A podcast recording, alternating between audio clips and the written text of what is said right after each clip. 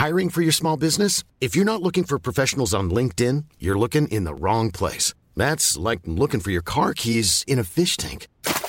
LinkedIn helps you hire professionals you can't find anywhere else, even those who aren't actively searching for a new job but might be open to the perfect role. In a given month, over 70% of LinkedIn users don't even visit other leading job sites. So start looking in the right place. With LinkedIn, you can hire professionals like a professional. Post your free job on linkedin.com slash people today.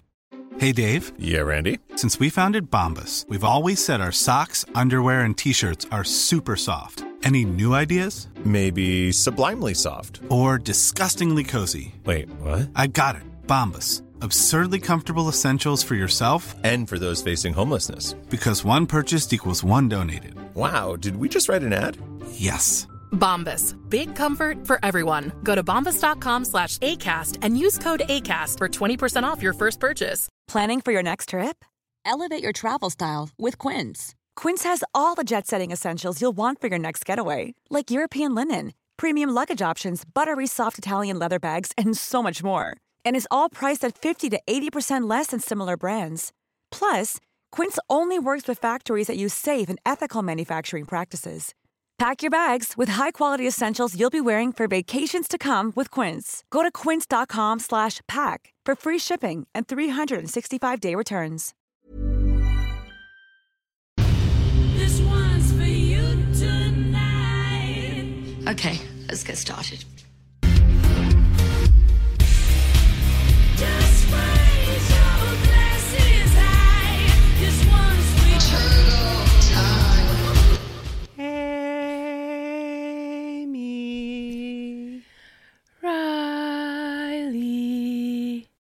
Two little baby turtles sleeping in pajamas and caps. Have just awoken from their dream filled naps. What a week it has been, and they are ready to talk.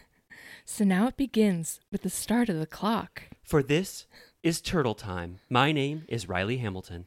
And my name is Amy Scarlatta. How do you feel about that intro? I feel calmed by it, Me too. But then it kind of made me want to take a nap. So that's a huge problem because obviously we want the exact opposite when people listen. Yeah. But don't you sometimes wouldn't you like to listen to a podcast that kind of soothes you? Like if you're doing the dishes or you're Yeah. taking a shower. Some people say they listen to us while they shower.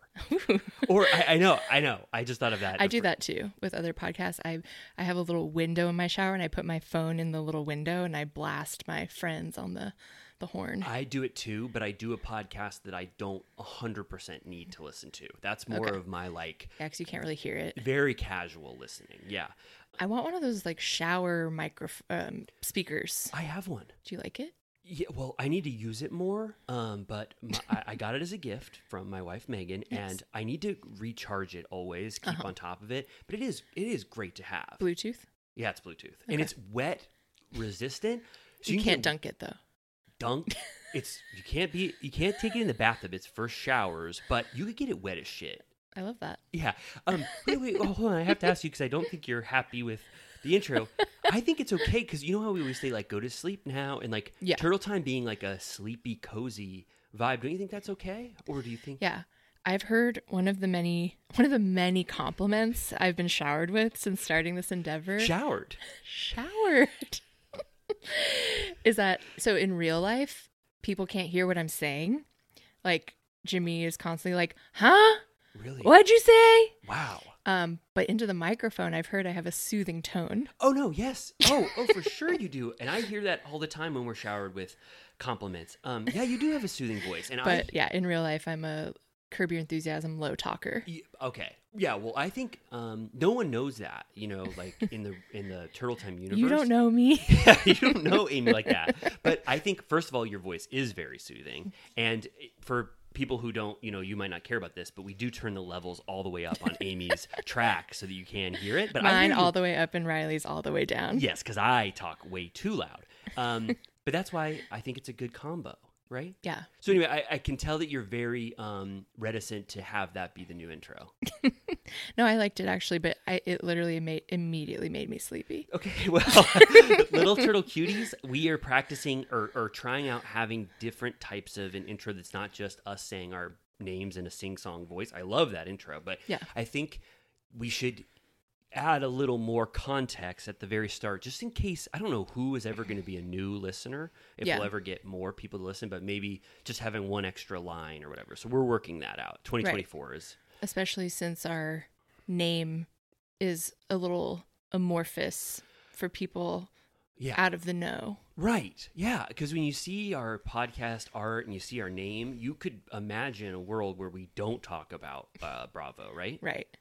Yeah. Anyway, well, that's all for us. I mean, that's kind of like, that's just stuff that we're going to think about, right? Yeah. When Gypsy Rose starts listening, we have to let her know why we're saying what we're saying. Yeah. She's would- been in the clink. She doesn't know about any of this. Like, I wonder what the last Bravo thing she saw before she got locked up was. Do we know that she was a Bravo fan before? I'm just imagining. I wonder if we had to, if you had to recommend a starter show for Gypsy, what would you do? Probably RHONY. Yeah. Yeah. I think so too. You think she might, where is she from? Uh, that's a great question. Is it like Michigan? Oh, okay. You guys I was thinking. don't. I could be wrong. okay. Well, I was thinking if there was a fran, like a city. Uh, no, I think franchise in- Louisiana, Oh, okay. like the Bayou. oh, right. We were talking about the Bayou. Yeah. Right. You Remember? guys, I have like such a rotten brain. All we've done is talk about Gypsy Rose, and I don't even remember where she's from. Well, that's fine. I, I, I think um, RHONY's a good starting uh, point for anybody. So Yeah. Gypsy Rose especially, and I would love to know her Bravo uh, journey if she's going to Yeah. be on one. Get her as a bartender on Watch What Happens Oh, yeah. as the first stop of her tour. Do you think um, is it is Gypsy Rose fandom waning or is it starting to pop back up again? I think it's waned, Okay. but her PR team can step it up. I think she can get back in. I think she's probably gonna write a book. She'll probably have some new show. I think that that documentary or whatever on Lifetime was to be continued. I think there's gonna be more. No way. There should be a reality show. Come on. I mean, for sure. I, but I think I think not reality. I think it should still keep the sheen of like a documentary. Don't Sure. don't go full Docu-series. Docu series. Don't you can f- call it that. yeah right. Give it the elevated name. Don't make it like a TLC type show. Yeah. I think keep it the A and E Max kind of Yeah. sheen. Yeah. Right. Yeah. Um, I'll be watching. Gypsy Rose memoir titles. the Rose. What's a good rose? You'd have to have a rose. Something with a thorn. Right. Something about like uh mama stopping to smell the roses. but that doesn't make much sense in terms of what she did or what what she's gone through. Stopping to smell the no. Okay, well let's mommy mommy. well that other sh- thing was mommy dead and dearest. oh right, right, right. I was thinking she should go on. Have we talked about the Jennette McCurdy book? I'm Oh, glad I- my mom is dead or whatever. Yeah, no, I started to read that. Um, we didn't ever talk about it. Yeah. And I was like, she has a podcast. Gypsy Rose should be on that podcast and be like, I'm glad my mom is dead. Wow, you're right.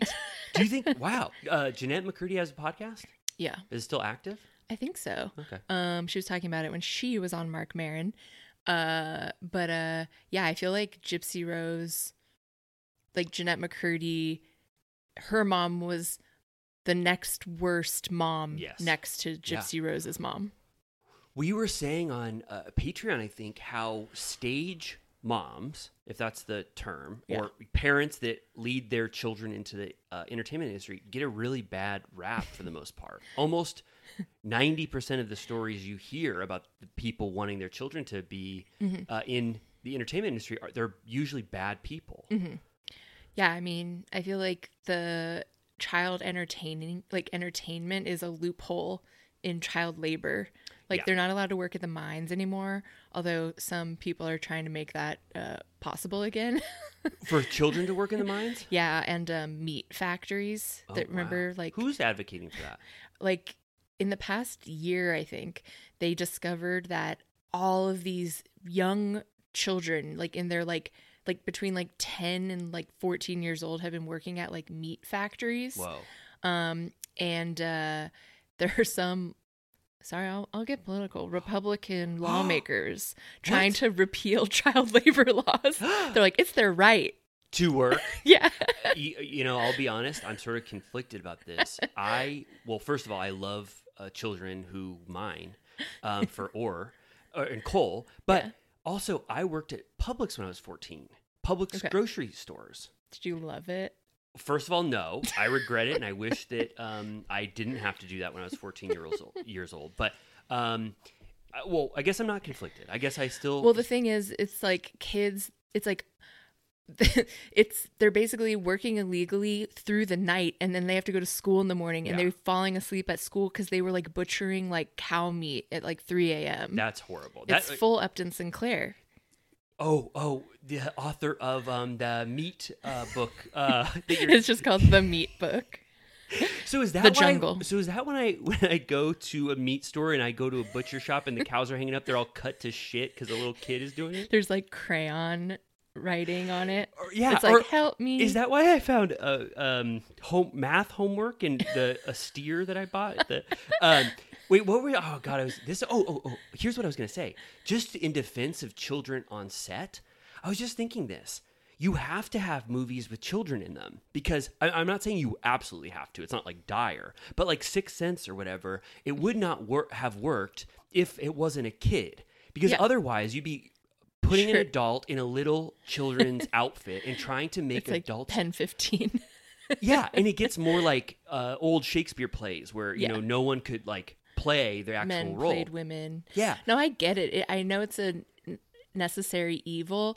Um, and I know that there are a lot of protections in place. I just think it's a bad impulse. But some kids are made to shine and they they must. I'm not saying we banish Yeah. child acting. I'm just saying I am immediately suspicious. there's been like six good child actors and i think the world Name is better 'em. for haley joel osment Jodie Foster. jodie foster was good dakota fanning Yes. Little Uh, turtle cutie, maybe.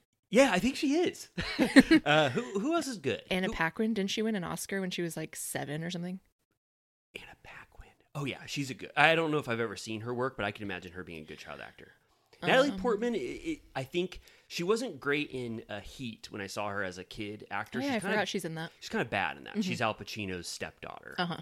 Um, but I don't. I mean, Haley Joel Osment is probably the epitome of the best child acting I've ever seen in my life, and I would love to know what he thinks he did differently to be so good. He seems like a cool guy. He's cool as hell. He was on Comedy Bang Bang, like one of the main characters on Comedy Bang Bang towards the end of its run. I love that. He was a main character. He's into the comedy world. Love that for him. Anyway, so well, um, so the reason we were talking about that, Gypsy Rose, Haley. Yeah, how did we get there? I don't know. You were talking about child labor laws.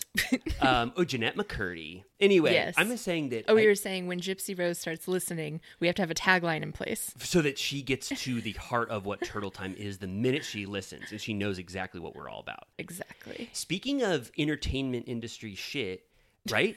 Is that a good segue? Um, my resolution for 2024 was to write more because I feel like even though you know we're podcasting our asses off, one- one thing I've always wanted to do more is write.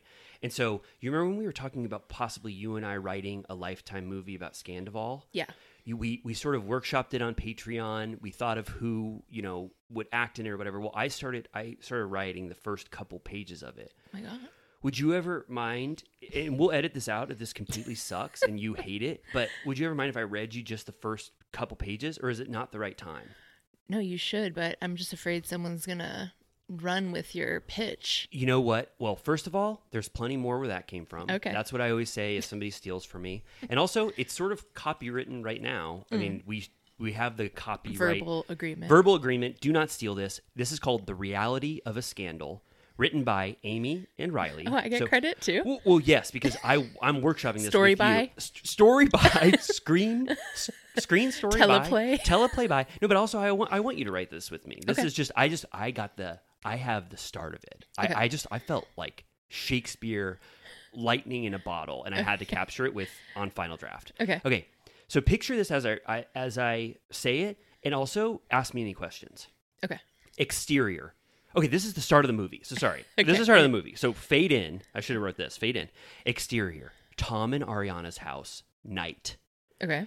Tom and Ariana's farm style house in Valley Village stands alone in the moonlight. It's quiet on the street, but not peaceful. Suddenly, a car races down the street. it screeches to a halt outside of the house. It's an Uber. Music is blasting so you can hear the faint echoes of it outside the car. U2's in the name of love. When the door opens, we hear Bono's wail. Two people uproariously get out of the car. They're laughing and singing and clearly drunk as two skunks. if you didn't know any better, you would think this was the couple who own the house, but it is not. Tom Sandoval and Rachel Leviss stumble drunkenly up the driveway. There is still some distance between them as they walk together. Tom, home sweet home. Rachel laughs. Tom digs for his keys in his pocket, but they're not there. He's a mess and has no idea where they are. He tries to open the door, but he already knows it's locked. Rachel, do you want to call her? Tom Sandoval, no, she's sleeping. She sleeps like a rock. I can get in through the back. Rachel processes this information, but it's late and she's had one too many drinks. He knows the way around his house. They stumble to the back of the house. Tom is singing again. Tom, in the name of love. Exterior, backyard night, later. The backyard is well lit and the glorious pool already has steam billowing up from its heat. We hear the faint music of U2 playing from an iPhone on the edge of the pool. Tom and Rachel are swimming. They are no longer so distant. Tom, I'm sorry to burden you with all this. I know it's a lot. Rachel, no, it's okay. I know how sad you've been.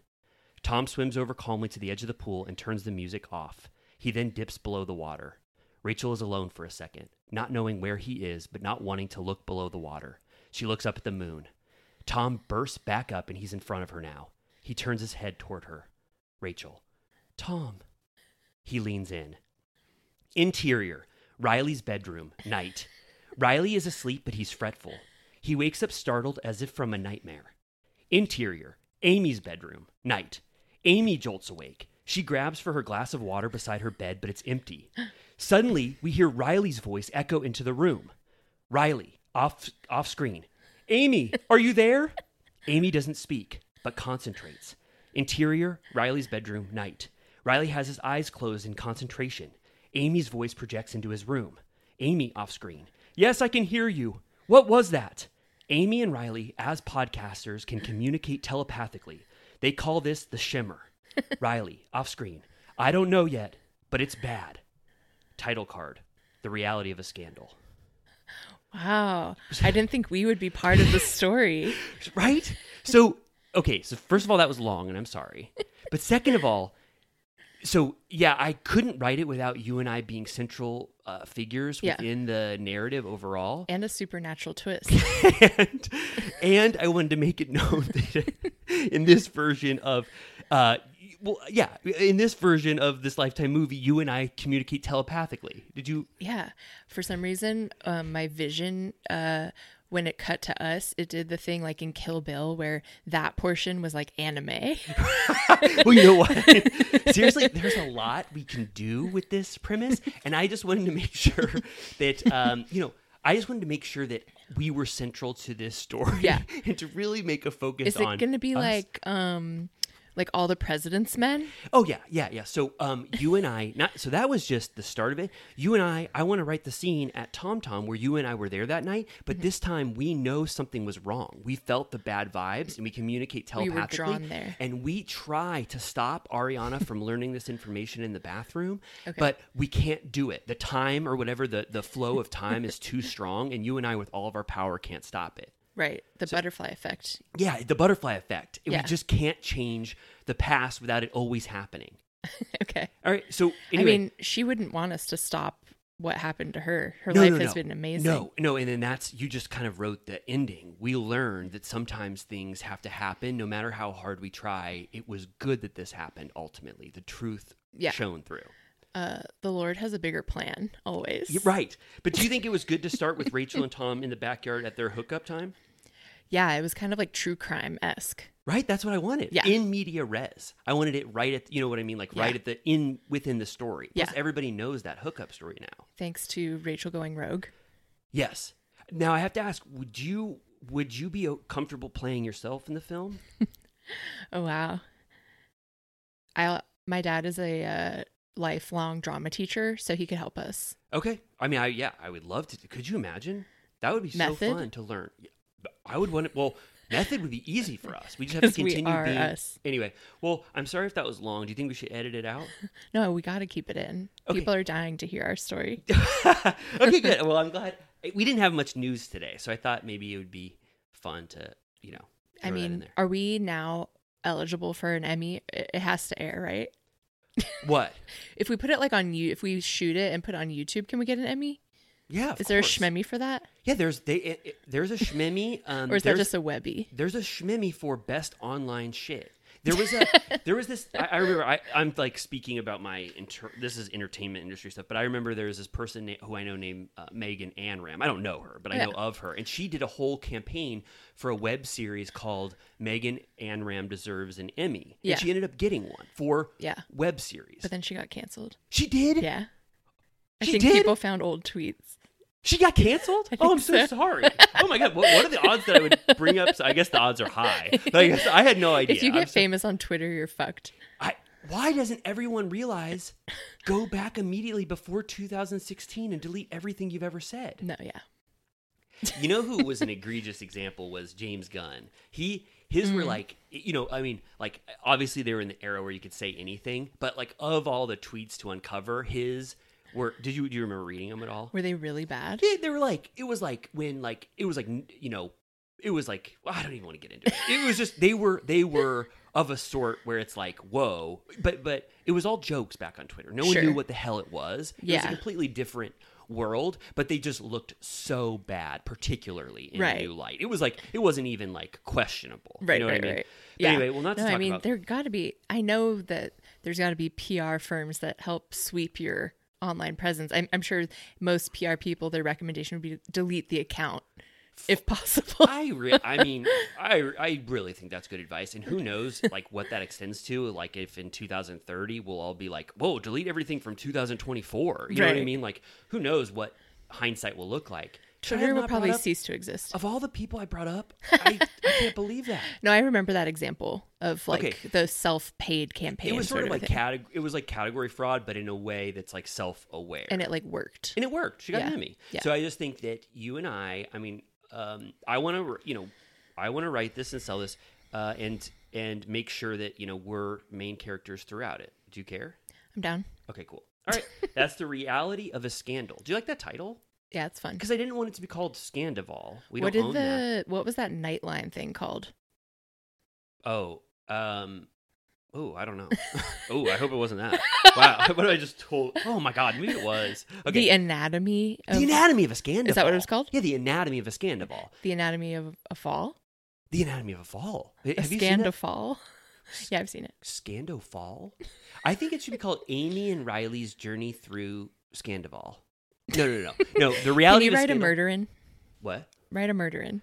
Okay, how, how about how about you and I are also like true crime podcasters in this version of reality, and we're also investigating a, a murder that's unrelated to the events that we're witnessing about Scandoval. We stumble upon a different crime. but somehow it ties in at the end. I don't know. That's for us to workshop. But anyway, I'm I'm glad you're okay with the start of it, and but I want you to be involved if you want to be for the rest of it. We only have to write 90 pages, Okay. and I already wrote two. What do they say? Get up every morning and write no matter what. And Well, so NaNoWriMo in November is one of the best things in the world. It's write 1600 words a day, which is daunting. That's a lot. That's Yeah. like what Stephen King writes a day. Yeah. Like 1600 words a day. And by the end of a month, no matter what you write, you have a 30,000 word novel, which is the length of like Catcher in the Rye. Okay. And then it, it's just motivating you to just do it. Yeah. And then you can always edit, Yeah. cut, rework what you like, but it's just to get you to do it, which Yeah. is the hardest shit. yeah, You know what I mean? I can't even imagine. It's I, I've tried it. I've never I I've never done it. One of my college professors in while we were doing our course said that we would get an A no matter what in his course if we just did NaNoWriMo, and I even couldn't do it then in college. Yeah.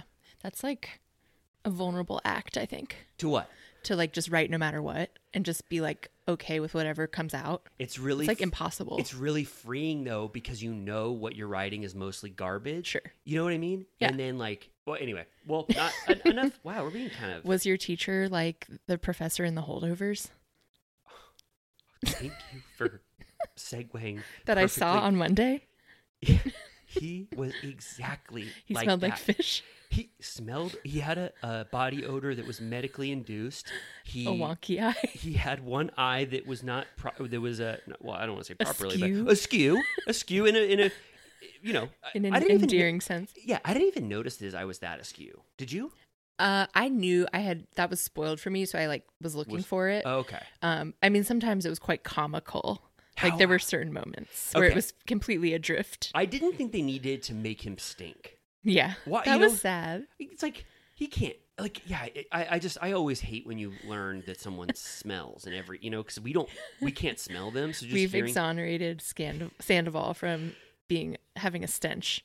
Right. Oh, he does not. He does not stink at all. Oh, okay. So, what did you think about holdovers? Because I think we had some little turtle cuties fired up from one of our conversations. I really liked it. It was very sweet.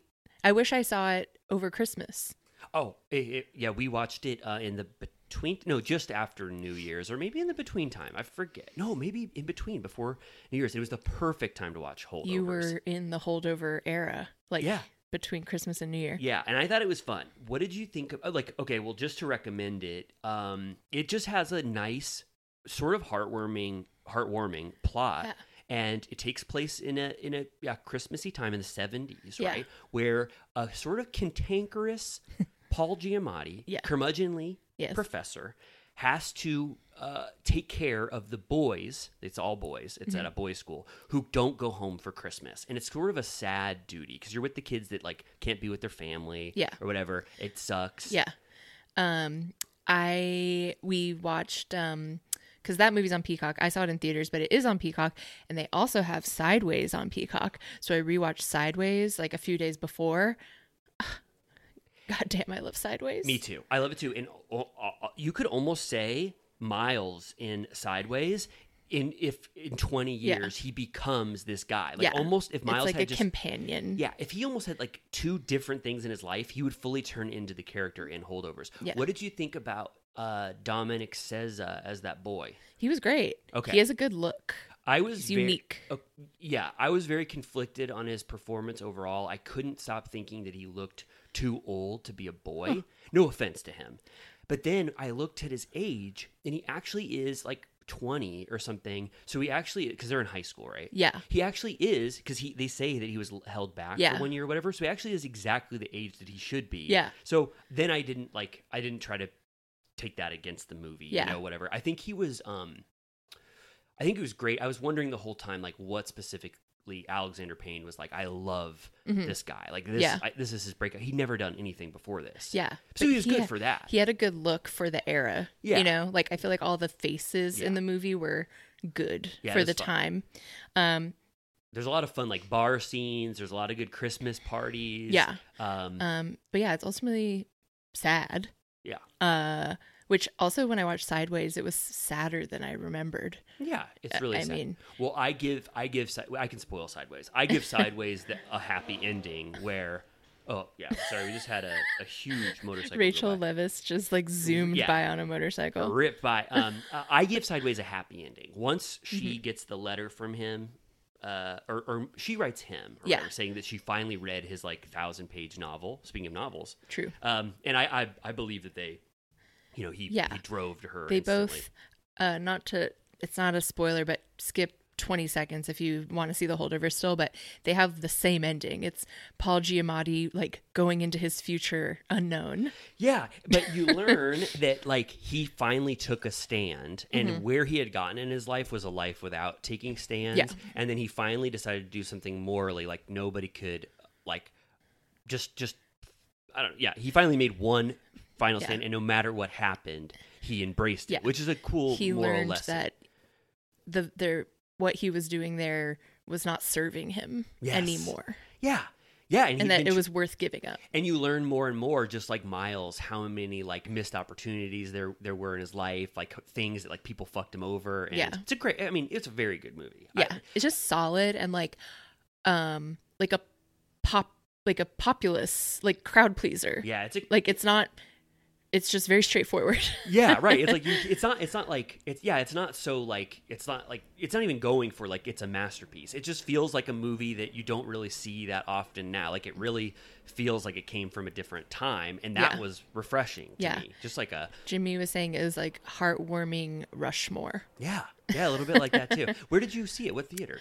The Burbank 8 AMC with the recliners. Oh, so I is so got nice. real cozy. I got a, a Impossible Nuggets and pretzel bites. Oh, that probably hit And a hard. Diet Well, Coke. that's oh my god. Um, also the soundtrack fucking rips. It was good. I was like, don't hit me with Cat Stevens. Yeah, Cat Stevens, Labi Siffre. I don't know if that's how you say his name, but that crying, laughing, loving song is so beautiful. Yeah, it was good. So yeah, I'm, pr- I'm I'm proud of it. I'm proud that it's being recognized even amidst for- formidable um, competition. Yeah. there's there's a lot of great movies, and like Poor Things is obviously like more people would be like that's a masterpiece, you know, Yeah. or or you know it's divisive or whatever. Yeah. but.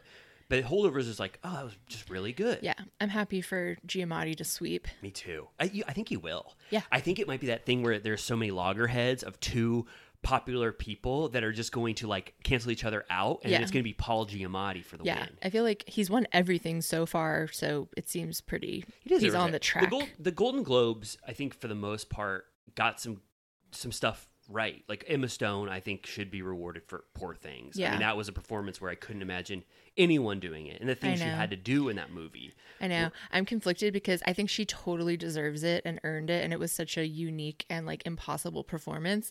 But I'm like, she does already have an Oscar for a movie I don't like. Which one? Um, La La Land. Oh, I don't like that Um, movie either. No, I hate it. Uh, and so in one sense, I'm like, give it to Lily Gladstone as like an offering of like the beginning of her career, um, because Emma Stone already won fairly recently. Um, but I don't agree. I think. Emma Stone will win. Okay, I don't agree with that philosophy. Yeah. I don't think I don't like honorary Oscars like Helen Mirren for The Wife, where it's like we got to give her one. Let's Glenn let's Close. just. Oh, I'm sorry. I'm She sorry. did not win. Glenn Close. I know, I know, I know. But like people saying you give it to them because it's just they've earned it throughout their career, not for this specific movie. Sure. It's more of a lifetime achievement. Just have Yeah. a separate category for that. I know, and they do. They have that uh, governor Yeah. award or whatever. But I'm, I'm, sorry I confused Helen Mirren with Glenn Close.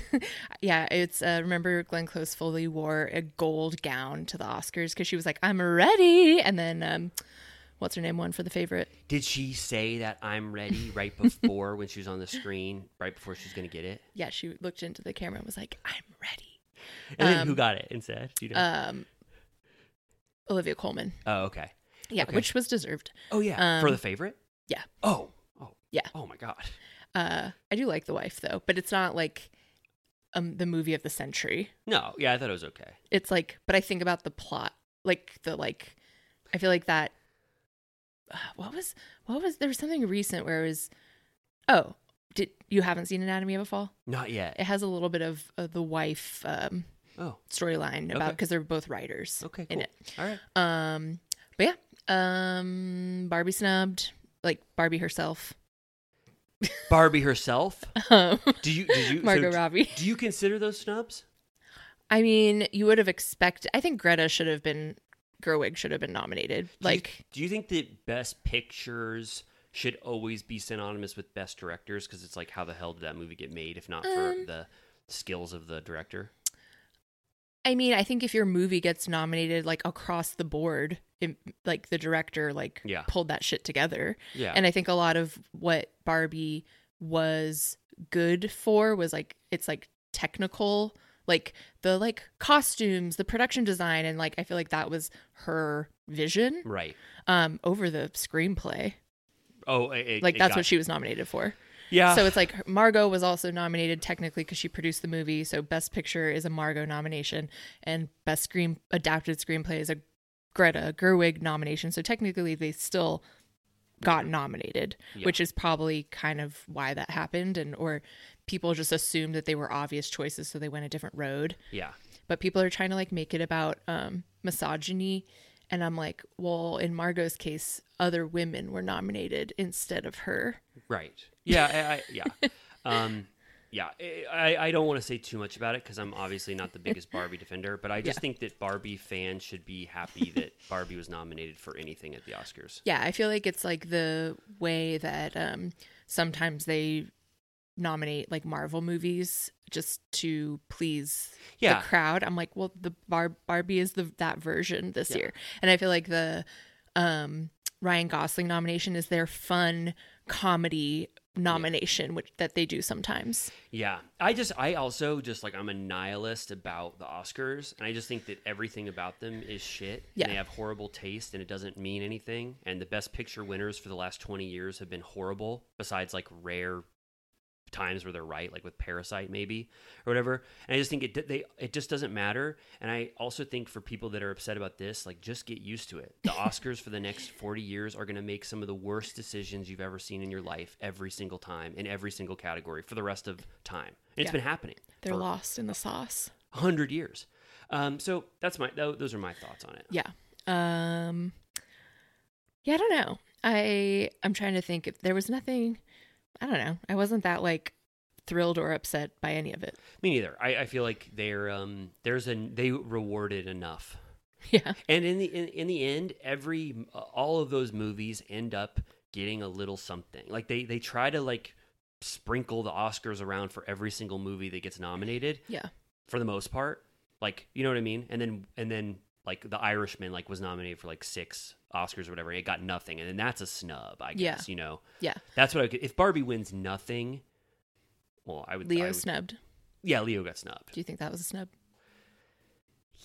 Um, well, who was he making way for? I don't even know the best actor uh, nominees. Is it so it's Paul Giamatti. okay? Paul Giamatti is Um. better. Well, is Paul Giamatti better than Leo in Killers Well, that's the thing. It doesn't. It's not Yeah, like that's right. a logical experiment. That's what I'm saying. It's like hard. It's it doesn't even matter because all of these decisions are arbitrary. They don't mean anything. Yeah. All of acting is good. All the people nominated are probably good Yeah. for the most part. It's Paul Giamatti, Bradley Cooper, Colman Domingo, Cillian Murphy, and Jeffrey Wright.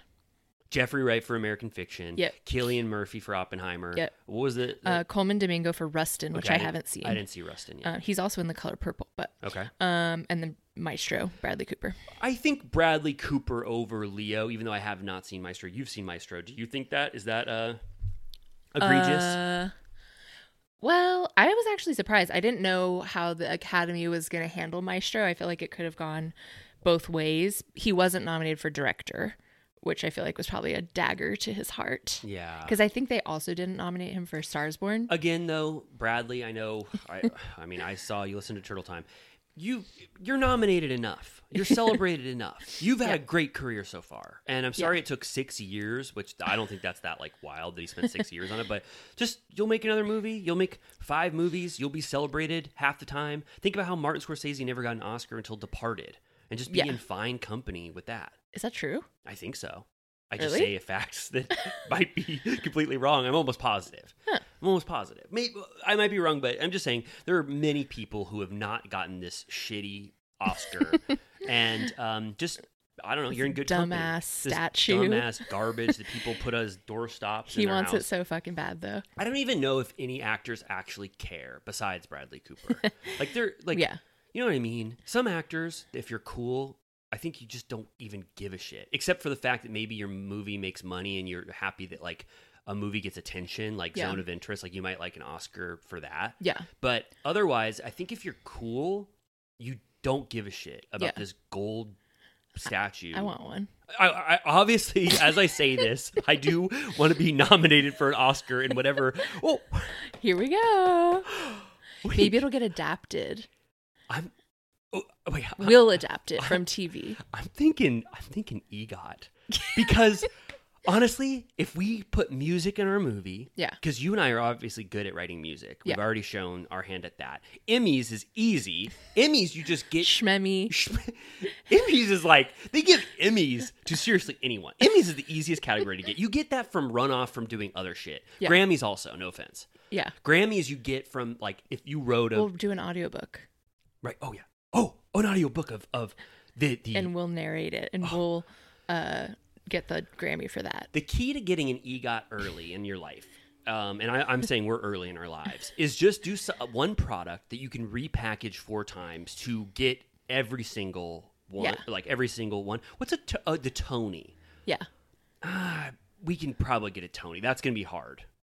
Yeah. musical, a live. Maybe we could just produce a musical. Like that's just random. How about let's do ego, and then if the tea.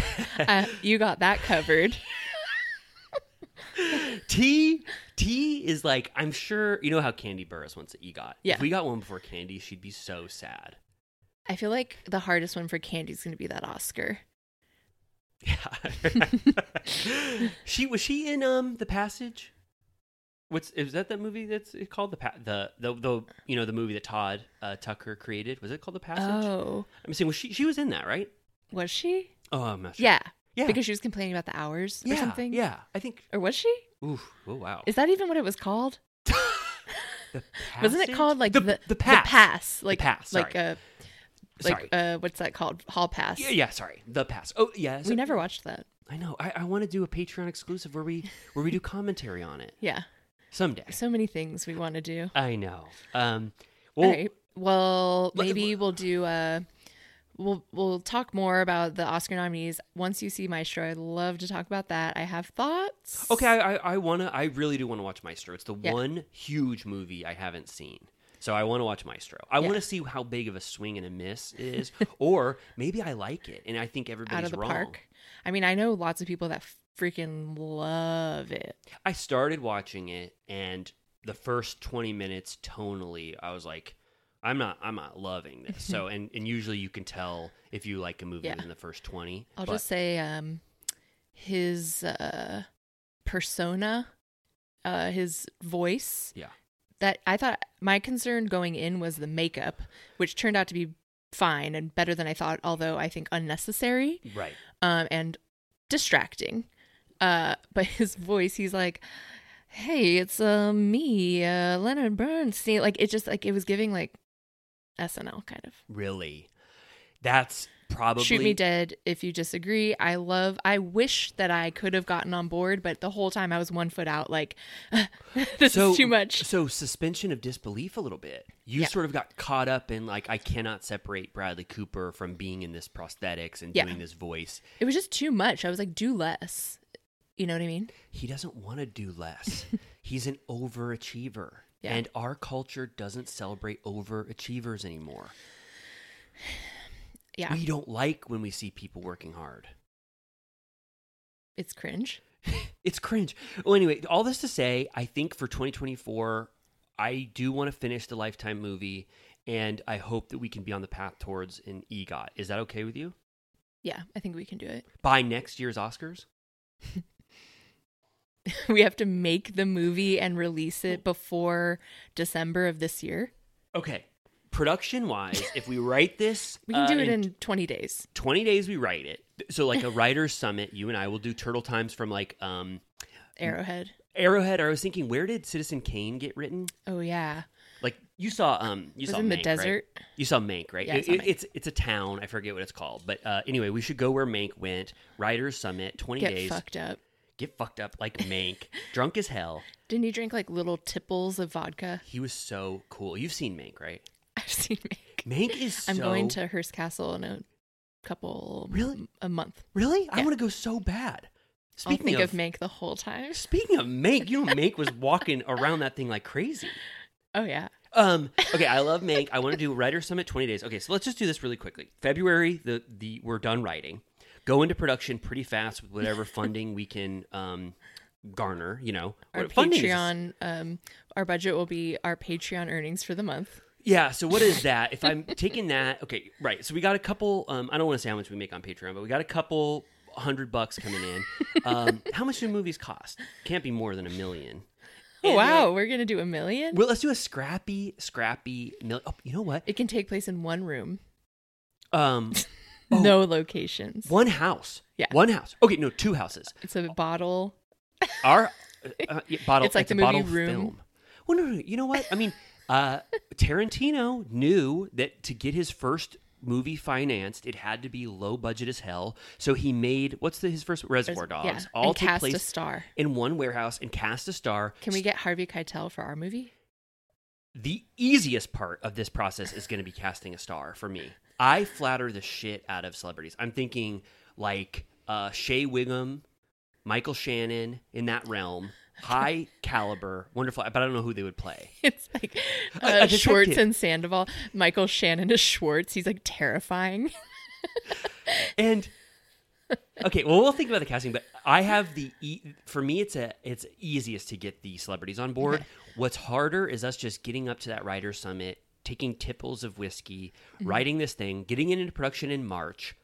Six Yeah. months to sorry, you said how, how how long is this shoot? Twenty days, twenty one days. I think we can turn it around. Like the pass. Yeah.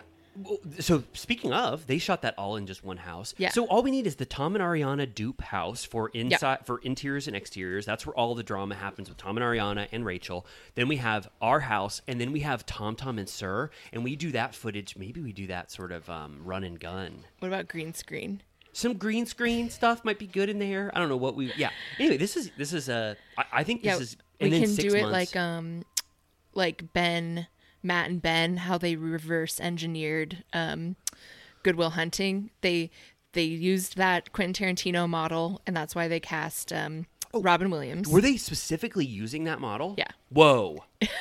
they like wrote the movie by the laws of what like they were smart about it and it's kind of cynical but it worked Okay, so here is um so we have that meaty role for a huge star and that is someone who you and I are reporting to about what is going on and they could do all their scenes in one day cuz we keep reporting to the same office to Yeah. tell them how things are going. Yeah. And then they get they could we could shoot them out in 1 or 2 days. Yeah. Right? george clooney George Clooney. good night and good luck style Yeah. What would we? Uh, okay.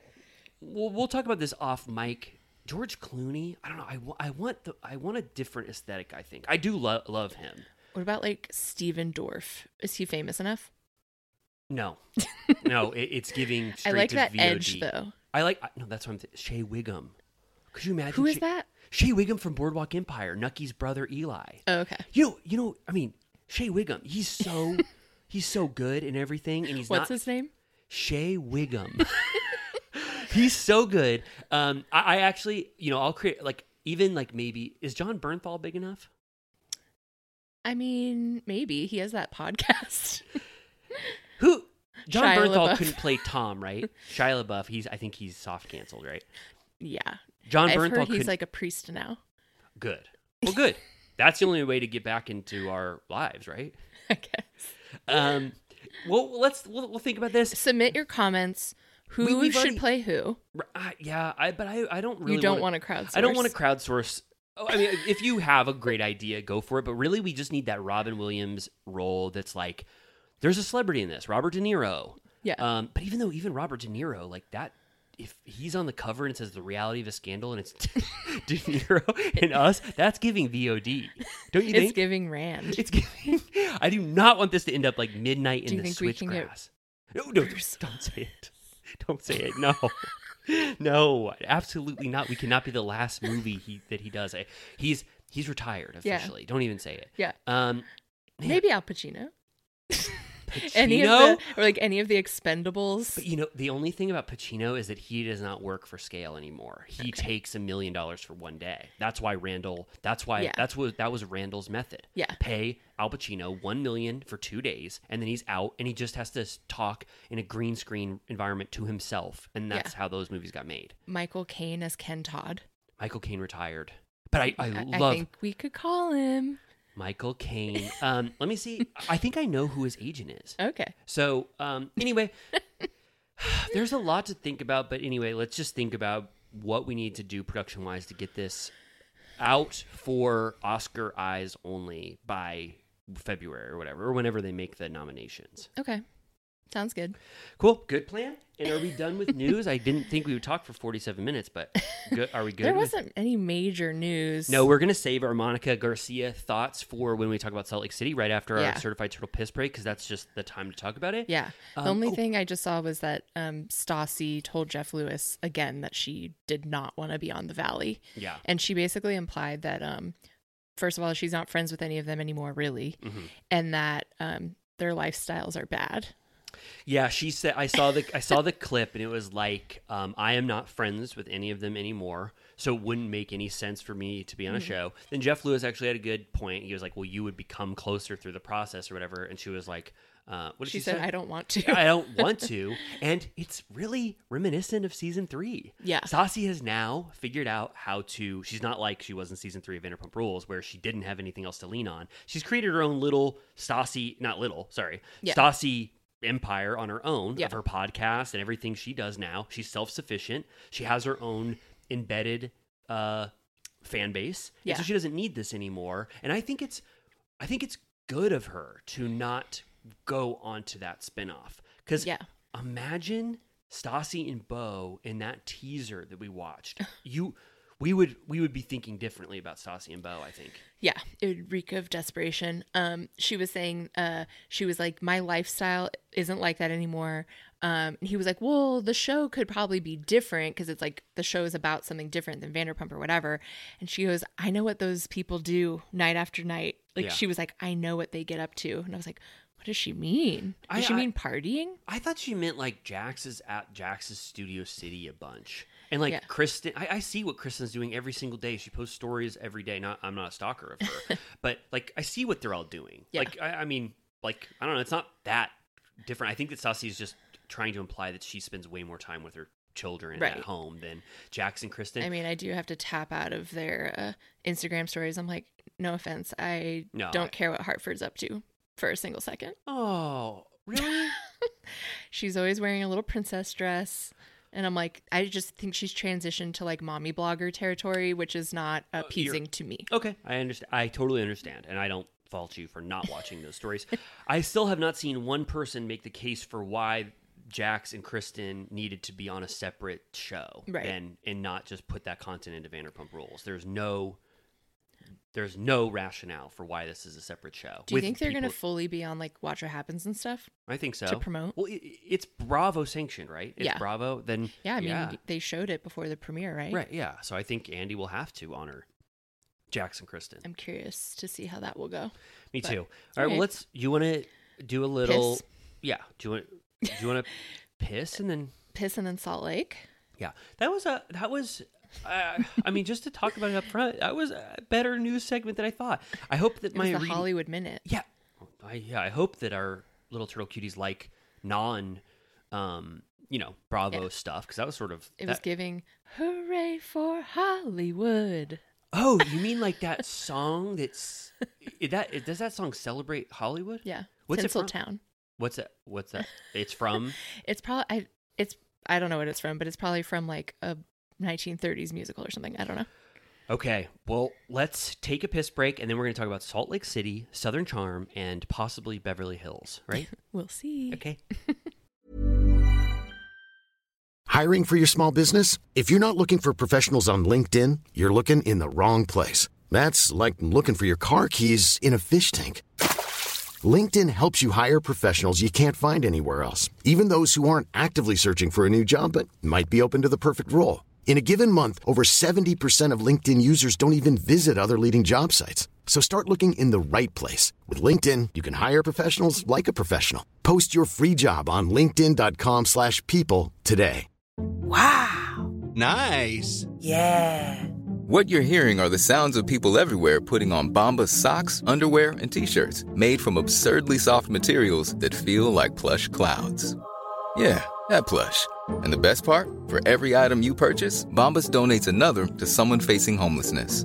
Bombas. Big comfort for everyone. Go to bombas.com slash ACAST and use code ACAST for 20% off your first purchase. That's bombas.com slash ACAST. Code ACAST. We're back. Pissed and fresh. Wow. Do you feel good? Yeah. I felt really, um, yeah, I feel so much better. Good. Did you, could you, could you tell that I was getting sort of filled up? towards Ants in the- your pants. Yeah. Um, I feel so much better. And I'm ready, I think, without any piss in my body, to talk about Salt Lake City. The end. The end. Is there going to be a secrets revealed? I don't know about Secrets Revealed anymore. There Yeah. was for Scandoval, and that, if anything, is the Yeah. most like high profile show in the world. Had a Secrets Revealed. That did so. It's Yeah. possible. I mean, they did reveal in this reunion that they had some footage they hadn't shown us before. Yeah, what I'm trying to think. What was the stuff that we hadn't seen? Well, they revealed that there was additional security footage from um, Oh. Heather's bedroom. Oh, oh yeah, that was huge. Yeah, which I was like, um, it's shocking that they didn't.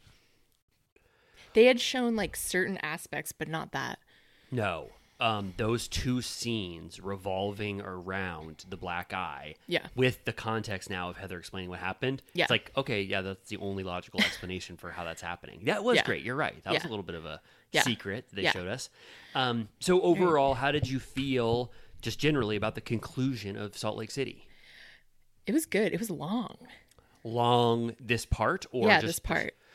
Okay, yeah. Um okay. Well, on uh, my TV, I think I ended up watching. Um, I watched the uncensored version, but when it recorded on my DVR, it included Watch What Happens Live, so it was an hour forty five minutes. Okay. and Yeah. I was and- like, "What?" and this was this was 54 uncensored Okay. so this was a long one Yeah. um and i don't even specifically know what was new about this because i only watched the the Mm-hmm. uncensored multiple times so I, I won't remember what's not the, you know Right. so we're going off the uncensored Yeah, we I love feel like hearing you can kind of tell sometimes. Like it just feels a little more loose. You oh know? I, I know what there was more of there was way more burn book in the Okay. uncensored than the original broadcast Yeah. there was about five more minutes of them Oh, God. dissecting that shitty burn book in Yeah, the that felt and bonus. it didn't add to like Monica actually had good things in there. It only made the burn book even lamer when they gave more attention to it, which you might not have thought that was the case. Right. Um, Yeah. I do want to say I, I noticed uh, Lisa Barlow, uh, her f bombs in the uh, reunion, they hit hard. When Yeah. Lisa says "fuck," I mean oh, it's almost um, the case for anyone. Yeah. But it's so fun to hear that crisp, full fuck Yeah. from these cast members because it's still we're in that place where it's still jarring. Was Right. Vanderpump the first uncensored? It must have been right. It's like set the like that is a huge deal that Vanderpump paved the way to have these. un- Did they have it for New Jer- Jersey and yeah, but it wasn't Atlanta? Wasn't Jersey just after well, Vanderpump? after, I guess. Yeah. Yeah, I, think it was first because um that was the first thing we watched for the podcast, and I feel like that's when Peacock became a big thing. and- People think Peacock is pure shit and everyone hates it, but you have to give Peacock credit for f- that for It's smart. adding. It's it's it's such a good idea. I do put- have like blind rage about their skip back, pause, and play. It's horrible. Oh, oh, don't get me started because we use it every single day, you and I. Yeah. You can't skip recap very easily. If you try to click skip, Skip recap, intro. oh, they need to make those It buttons glitches bigger. the hell out. First of all, on all streaming services, there needs to be something called binge mode where you Yeah. enter on that with a show and it skips intro, it skips recap, Yeah. it skips next up on. Yeah. Just gives you the meat of this shit. Yeah. Th- that that should be for all platforms. Yeah. Mm-hmm. Binge mode. Everyone. That Netflix, whoever does that first, you'll make a billion dollars. binge mode. It gets rid of all of the garbage so you can just go through. Then- wait, is that Netflix? You want to give me a million dollars? No, um, um, and then, uh, oh god, what was I going to say? Oh, also, when you click back when you're within an episode, but it goes back to the home page or whatever, and you can't actually find in on the episode page. It's a goddamn user interface nightmare. No, the Peacock one is so bad, and the way that the episodes are in order, it starts. It doesn't go if you're looking Oh. at season oh. nine, episode one through twenty. Oh. The next one down isn't season Oh, ten, episode one. It's season eight, Oh, episode one or uh, something. And They put like, them all. what? In, they put them all in a big one one line so that you don't even know where the season ends. Oh my god! Don't get me started. I'm fired up. it's a You know hell of my own making. You know what's even worse? night. You know what's even worse, which is astounding? Amazon Prime. Yeah. Oh. It's a trash heap over there. It's oh my god! What the hell is Jeff Bezos doing? I thought that's like the richest company in the world. What's happening? They are. They should be the most technologically inclined to make Mm-hmm. a good user inter- interface. Amazon is one of the best user interfaces. That's what it had going for it for decade or a decade or whatever. but um, you can't skip forward with the Apple TV remote by just sliding your finger. You have to do a full blown fast forward slash rewind rewind and click three times to get it to go forward. It's disgusting. Oh, it is sick. And I'm sorry that we're talking about that instead of Salt Lake City. I but like like tattoo the skip back button on my body, like back ten or back fifteen. It's the best invention of all time, and whoever put it on a remote first should get a Nobel Prize. It's amazing. And that's the feature I use most on the podcast app as well. Ten, 10 seconds back, 45 seconds forward. It's amazing. Yeah.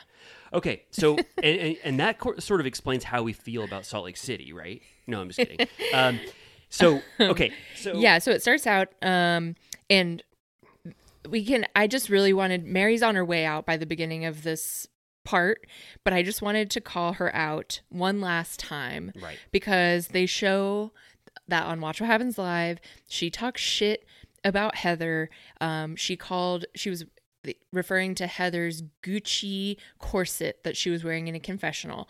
And Mary said, I think it's fake. I don't think Gucci makes stuff like that in a size 14. And Heather says that she's like, we've talked about it. She said that that wasn't what she meant. Like, she wasn't, didn't mean anything by it or whatever. And I'm like, what the fuck did she, do you think she meant? Yeah, there's no other way to take it. For for with Heather, it is um what's it, it is path of least resistance slash kid gloves. Is that what you say? It's just so weird. Why is everyone so scared of her? It's like Jen Shah oh. 2.0. I that's what I'm saying. I said it last week. Yeah. Uh, Mary Cosby is a low level Jen Shah where they are scared as hell of what she do. Why wouldn't you be scared of her? They, they ask at one point, "Who's scared of Mary?" And, and Meredith goes, "I'm not scared of Mary. I just learned how to talk to her or whatever." It's like you're not scared. She tweets that Whitney is definitively a racist, and that was just like you know that's just something that she does anytime she wants to. I just think that Heather realized don't engage with Mary because it's not worth it. Sure. It's just so annoying that like she can say such horrendous shit and no one says anything. I'm like, that's I mean, we've talked about it, but I was just like, uh, if that's the last we hear of her, I- I'm good. It really should be because she is uh, graded on a curve in terms of what housewives can get away with, Yeah. uh, in my opinion. And I don't think I, I think if you continue to film with Mary, you are setting yourself up so, for. I mean, maybe that's what they want. Yeah. I mean, maybe they want to go back to Mary's church and see her being praised as a god and see them um, give her bouquets of uh, money every single week or whatever. But I just think that, like, I don't like how Andy said, You were such great comedic relief this season. I'm like, Yeah. She's not trying to be funny. We're only laughing at her because of, she's saying the meanest shit in the world, and we can't believe someone would treat someone like that. Yeah. Right? No, yeah. It's, There's such a there's such a skewed like version of what people love about Mary. Yeah. And then on her way out to Monica, she's like, bye, beautiful. Yeah, I know. Uh, Did so- you like uh, when so everyone went on a turtle piss break uh, Yeah. when Mary left and Monica was just left because she didn't go on a turtle piss Yeah. break and Andy just like was like s- like deeply involved in his phone. And I was like, I want the full uncensored of how long they sat there and didn't speak. I thought the same thing. Like I did see that, but Andy does do that. Uh, Uh, like at almost every reunion now that is more extended, he d- that's not just for Yeah. Monica. I do think if he gets a break, he does not talk to anyone. You know, he does not talk to anyone. He Yeah. wants to be on his phone. He wants to check Sure. updates or whatever. And also so, like save it for the show. yes, Yeah. yeah. But it is funny just to see them sitting there. Monica's just like you know not you know right next to him with no conversation. Imagine not taking a turtle piss break. I think. What, what do you think happened? Maybe she was dehydrated. Yeah, probably. Um, so so okay, so Mary leaves. I uh, didn't think we would see Mary again, and Yeah. you know I was glad that she was gone. Yeah. Um, I, I but do, do you agree with me about the comedic relief thing? That it's like it's like Yeah, I mean, it's like I get it. It's, she's so insane and so unfiltered. Yeah. That it's like kooky. Right. Like I get it, but I'm just like there's a darkness there that like freaks me out. me too. That I'm like I don't want the other to watch the other shoe drop. I mean, actually, I'm down for her to still be around if we're gonna like reckon with her crimes. Yeah, But if it's all just gonna be like cuckoo, I'm like I'm good. yeah. Um, I mean, no one like Lisa doesn't actively want anything to do with Mary. Either does Whitney. Meredith is the one that likes her, and then Heather, we see she just has to treat Mary like nothing she ever says is bad, and that's the only way Mary likes you. You know? Yeah. So I don't know. I don't know. I just don't know how justifiable it is th- to keep Mary on. I mean, they're saying that Monica can't be brought back because she has no friendships with the cast members and it's just not organic anymore. But Mary really doesn't either. Right. Besides this fake friendship with Meredith, which Yeah. you know is like bullshit. Yeah, I think I guess it'll depend on what road they take casting wise next season. Yeah, you know it's you know it's starting back up February fifth. that soon? Yes. That's why, I guess that's why they're saying Monica needs a break. Right. They're not saying specifically fired. Like Andy's not using that terminology, even though that's how it was like reported when it first came out. He's saying that Monica needs a cooling off period. Yeah. So I think it maybe, I think maybe they're going to weave Monica in towards the end of the season, and they're leaving that open to possibly seeing if she can um, get in the group on her own terms and Mhm. possibly be in season five. Because season five, it's not going to make much sense without Monica, right? Yeah. I know. When uh Heather on was on Watch What Happens, she was like uh she was like, the show is ultimately about friendship. And she was like, I can't wait to get back to doing the show with my friends. And I'm like, that's not what we want to see. No, like what what um what storyline? I'll just call it storyline, even though that's sort of derogatory. But what storyline did you think was very powerful that didn't have Monica related to it in in season four? Like I love Whitney and Heather stuff. Yeah. I, I love Whitney. Um, I love Heather trying to navigate her friendship with Whitney when Whitney is trying to take her down at every single possibility, but Yeah. won't admit that. I did Yeah. like, I did like Lisa and Heather becoming more friends and or becoming better friends, and that making Whitney jealous. Yeah. Did and like then like the whole like um mission storyline was fun. that like was. and how that played off of Heather. But then Whitney. Heather's f- friendship to Lisa ended up nipping that storyline in the bud because she didn't want to go as all out, you know, as she could on Yeah. Lisa because she didn't want to lose Lisa as a friend. Right. So sometimes strong friendships, we saw this on Beverly Mhm. Hills, if there's too strong of alliance, it makes for very boring um, seasons. Right. Yeah. So I- Totally. I, I just don't know, but I think that now that I heard the language is not firing, but it's cooling off period, I do think that that gives Bravo a, a way to bring Monica back in a smaller way in season five without officially saying that she's back as a cast member. They they can do that, right?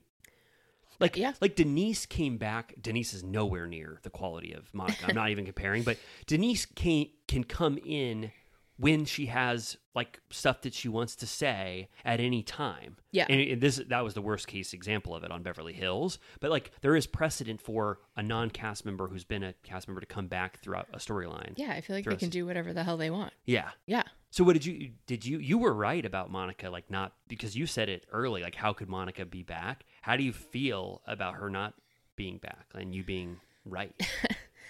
Uh yeah, I don't know. I mean, it's like it feels like a loss in a sense, but at the same time I feel like she's so um I think she could have been like diabolically unwatchable if she came back, like of just Yeah. like trying to like run the show and be scandalous and you know, the way Jen Shah was in her Yeah. early days of just like create like reverse engineering being a housewife because at least when she started even though she was like lying in playing games she was like she still did have an interesting storyline like just obviously because of her mom and the fact that she wasn't rich and then her Jen Shah connection or whatever and I would just be afraid that like judging by her social media presence post all of this that she would be like I'm back bitches Yeah. and it would be like a whole thing you Well, I yeah, I really thought that she navigated um, post finale. Her her what she chose to do was all bad decisions. Yeah. doing the reality Von Tease reveal or whatever, where she posted like, you know, the unmasking of reality Von Tease Right. or whatever. Like all that shit was garbage, and that's just because she's so entrenched in, entrenched in social media that that's the avenue she feels most comfortable in. But Right. um, I, I think you're I think you're right. I'm so divided on it because I do now. I'm suspicious about every single storyline she had, even her relationship with her mom. Yeah. I don't know what I can believe because she lied the entire time. And now it's known that she's has like, you know, she's entrenched in housewives lore and knowledge. Yeah. So she is like she knows what makes good storyline. So I guess it, it's hard to honor her for that. Mhm. But then also I just know that she was 80% of what made season 4 good. And with her removed, what are the Salt Lake City cast members going to do unless they cast someone else to like I don't know I know it's a conundrum. I do not. Every time we talk about something like this, I do not envy the producers. Like it's so hard. Yeah. Um. But yeah, I feel like we should go through it, like Sure. what she said, how she handled it, and then, um, because yeah, that's so- a bulk of the. Yeah, so once they get out of Mar- the Mary leaves, they talk more about reality Von and that's the full like 45 minutes of this. Yeah. Um so first they Andy is doing a good like he's being the audience surrogate there and he's really getting to the like basic details of this, which I Yeah. was I was happy for. Yeah. He's like what is going on here? You know, like this was an account and Monica explains this was an account dedicated to taking down Jen Shah because we found out Jen Shah is a uh, you know, was a criminal, a bad person, uh, scamming the elderly out of money. Yeah. And Jen Shah, or, or sorry, Monica, I think Reality Von Tease started out with reasonably good intentions, Mhm. right? Like of reve- unveiling the truth about Jen Shah and how she treats people, right? Right. Yeah. So she said she started in 2021, so the show was already on.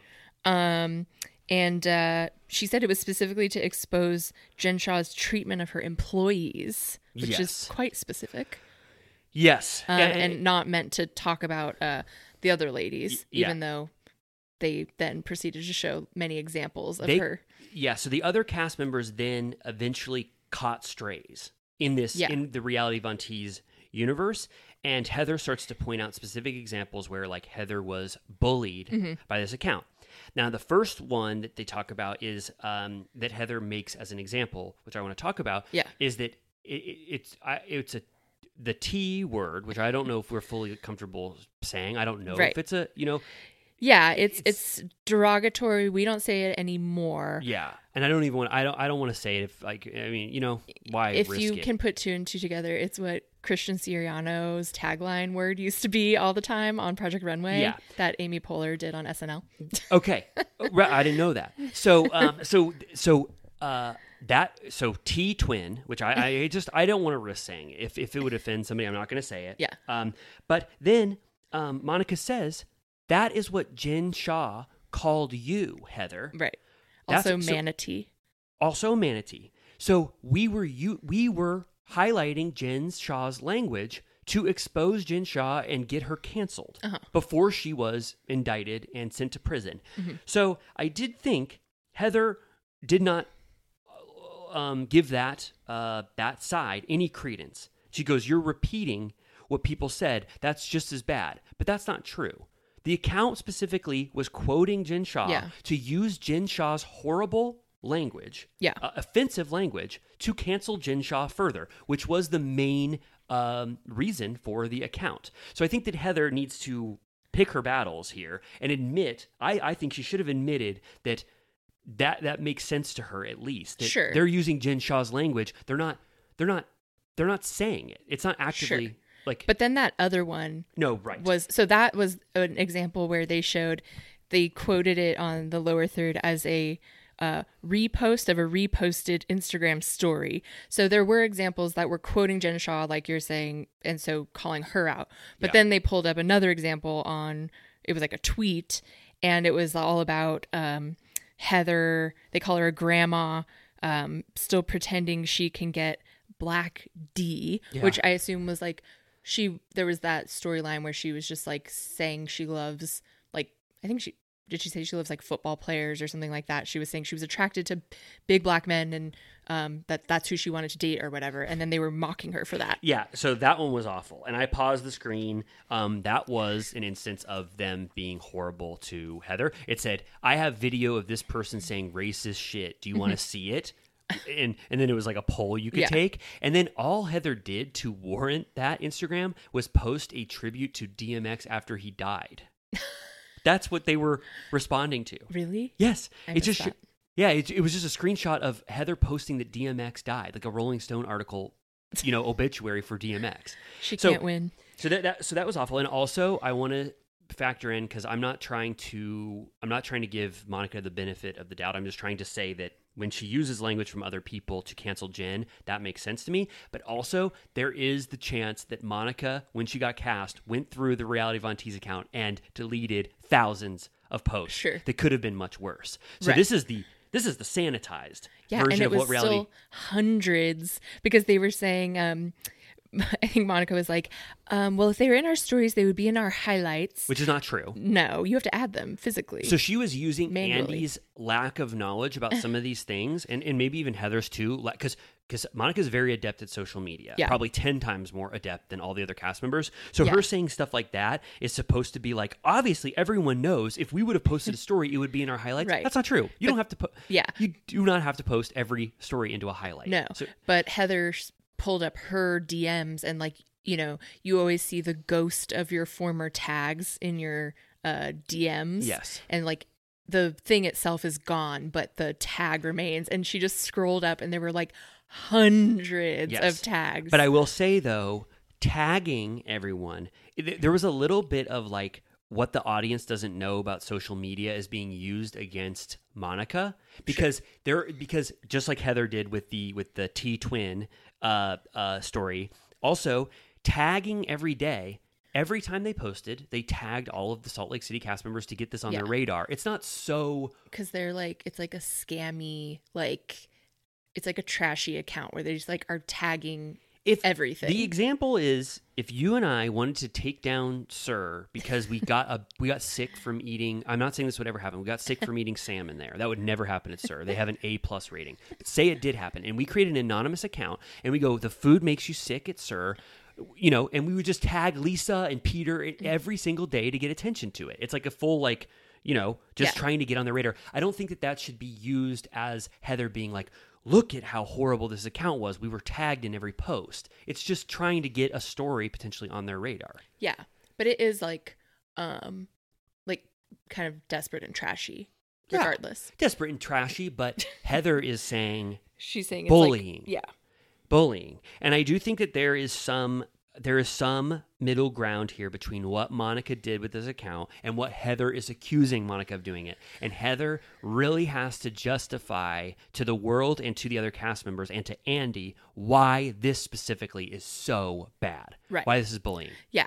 I mean, Andy, even I think on Watch What Happens, brings up, he's like, I don't remember if it was a viewer question or just his question, but he was like, Were you guys more offended by what Monica, like, why were you more offended by what Monica did than what Jen did, like with her crimes or whatever? Yeah. But she was just like, Well, Jen lied. So we got to, it was basically, I feel like she was like, she pulled the wool over our eyes, and I feel like it's more like we didn't have to grapple with it because we just chose to believe her. Yeah. You I. I think Heather, I think she is, because this was kind of her stand and Mm-hmm. she is the leader of this movement against Monica because she found everything out. I do think that she is not allowing herself to give the 5% to Monica because it sort of negates her position as the leader of this new viral moment against Monica. Yeah. So she's not adding a lot of nuance here. And I do think that she should because it's not so cut and dry for me after watching this in terms of what Monica actually did to Heather specifically, in, in my opinion. So I think that, but I think that Heather doesn't want to, she, Heather is spending her time justifying why this is so horrible instead of letting like Andy soften her position with like his questions. Yeah. Um. All right. Well, this is where uh, Monica brings out the burn book, the Mean Girls branded burn book, and the women are immediately they all groan, and Heather's like, "Oh, Andy." Like I'm not doing this. she almost gets up. Yeah, it's almost like Mike's off walkout. Like everyone uh, is very upset that Monica pulls this out. I forget what leads to it. She goes, "Well, it's it's very uh, it comes out of nowhere." She just goes, "Well, she's I- basically like, I have. She's basically because part of what's in the book is everything she posted, Right. supposedly. So everyone is like they're like well, so first of all it's a prop, which props are they can go either way. They can be the worst thing you've ever seen and really lame or they can be great like She News and Andy loves it more than anything. Yeah. So when I saw the burn book uh, first in the previews, I thought there was a chance that this would have messages from all of the cast members giving Reality Von Tease information, saying Lisa Barlow doesn't own Vida Tequila, signed Heather. You know, like just like Right. shit of them doing that together. So I really thought there could be a lot of merit to this burn book, but in reality, when you watch it, it was one of the biggest prop flops in Bravo history, right? I mean, what did you think when the first page is it's a, it's many pages of jokes. Right. The first one, because it's like in reference to Mean Girls. The first one is Andy. Yeah. Which do you think? How do you think he felt about it? It goes. It's a picture of Andy, and it says like it's scribbled. It has favorites. Fucks the other half of New York. Playboy, and then there's like an angel and a devil version of him. He said cute. he liked it. I, I don't know if he was on the second page, but the way I saw it edited, he looked at the first page and he goes, cute. and then in the extended edition, you get that Monica did another recreation of the original Mean Girls book where she goes, This person is a fugly slut or Yeah. whatever. And then they're going, What is this? What is going on? And she going, she's going, It's a joke. It's a joke. Mean Girls. Have you seen it? And I was just Yeah, like, it's like a direct reference that you really have to like know the movie Yeah. to understand. A- and people are, are questioning the timing because the Mean Girls musical came out at the same time. I do not think Monica. This is um, cross promotion because I don't think Mean Girls would have wanted a prop flop like this in connection with their film. Right. It just happened to be Mean Girl. and the was in- timing if it would have been in the first episode I, it would have uh, made more sense but that movie's been out for a minute now so Which one? mean Oh, girls the- the, musical Right. So so okay. So Monica did have. Ultimately, she had screenshots of the grid and stuff in here that relates to Reality Von. But why did she want to first make it a direct recreation of the Mean Girls Mean Book, but have it connect to the Salt Lake City cast members? What was the point of that? It it had uh, divided purposes, yeah right? she was flexing her creativity Yeah. But I don't know why she ever thought that at the reunion they would want to see recreations of the original Mean Girls Mean Book, but substitute Salt Lake City cast members in there. yeah it was a waste of time So, so that already that confused people. She Mhm. already started out, out off on a bad foot, and then by the time she got to like the grid and Angie saying the best day of my life was when that Jen Shah um, video came out, Mhm. she goes, I, "I'm fine that I said that. It was a great day when Jen Shah got exposed as bullying her staff or whatever." Yeah. So then all of a sudden it just everyone is like, "This is what it is." Like first of all, it's it's such a huge prop, so you think it's going to be great, Yeah. and then she kind of flounders as she's like explaining what it is, and then it just sort of dies on the vine, right? Yeah. yeah I mean, it just it it's. It, I mean, it was just so much worse than my expectations for it. I didn't have super high expectations, but I really thought there was going to be a smoking gun in there. well it immediately got overshadowed because then it turned they turned to the conversation that um Monica's the one that set up Jen's security cameras. Right. And she was like, she asked me to set it up in my name, which I'm like, why would that be the case?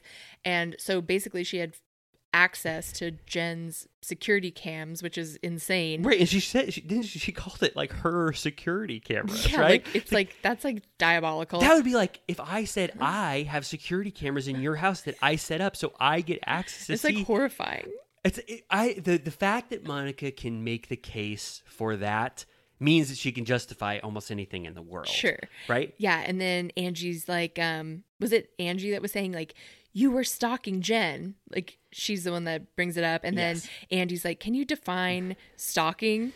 And then uh, Heather has all these videos of stalking, and then one of them, it's like comical. She's like in the car, and she's like stake out, and she has binoculars, and she's like, I think I see her. I think I see her. And she goes, I don't want to be accused of stalking, so we have to keep dro- uh, driving by. So she even calls it stalking in her video. It's like the worst case example of being brought to you of you saying the exact opposite of what you're saying in real time. It's like if someone accused you of shoplifting and they have a video of you like dressed as like a burglar with like a striped shirt, like walking Oh, in. it was giving striped shirt, uh, burglar in the house with, uh, yeah, totally, completely. And um, so at this point, when she is trying to justify why she was being a troll driving by Jen's house and peeking in through binoculars and saying what she's doing is considered stalking, I feel like Monica starts to really starts to lose steam. Uh, the burn book This was fucked. failed. Then the, she gets the security footage. Then they have videos of her saying, defining what she's doing as stalking. Then she says that the FBI told her that she should do these drive-bys at Jen's house to see if she was ever violating her probation and potentially drinking and driving.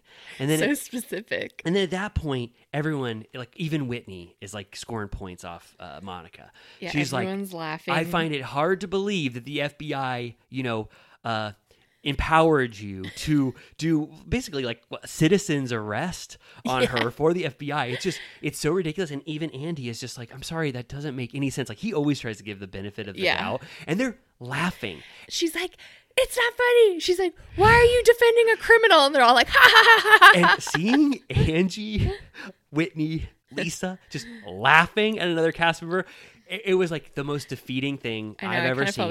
And it, you, you did. It, it, it was. It was like kind of hard to watch. it's hard to watch, but Monica really set herself up for this. Yeah. she did. I mean, I thought she was smarter than that.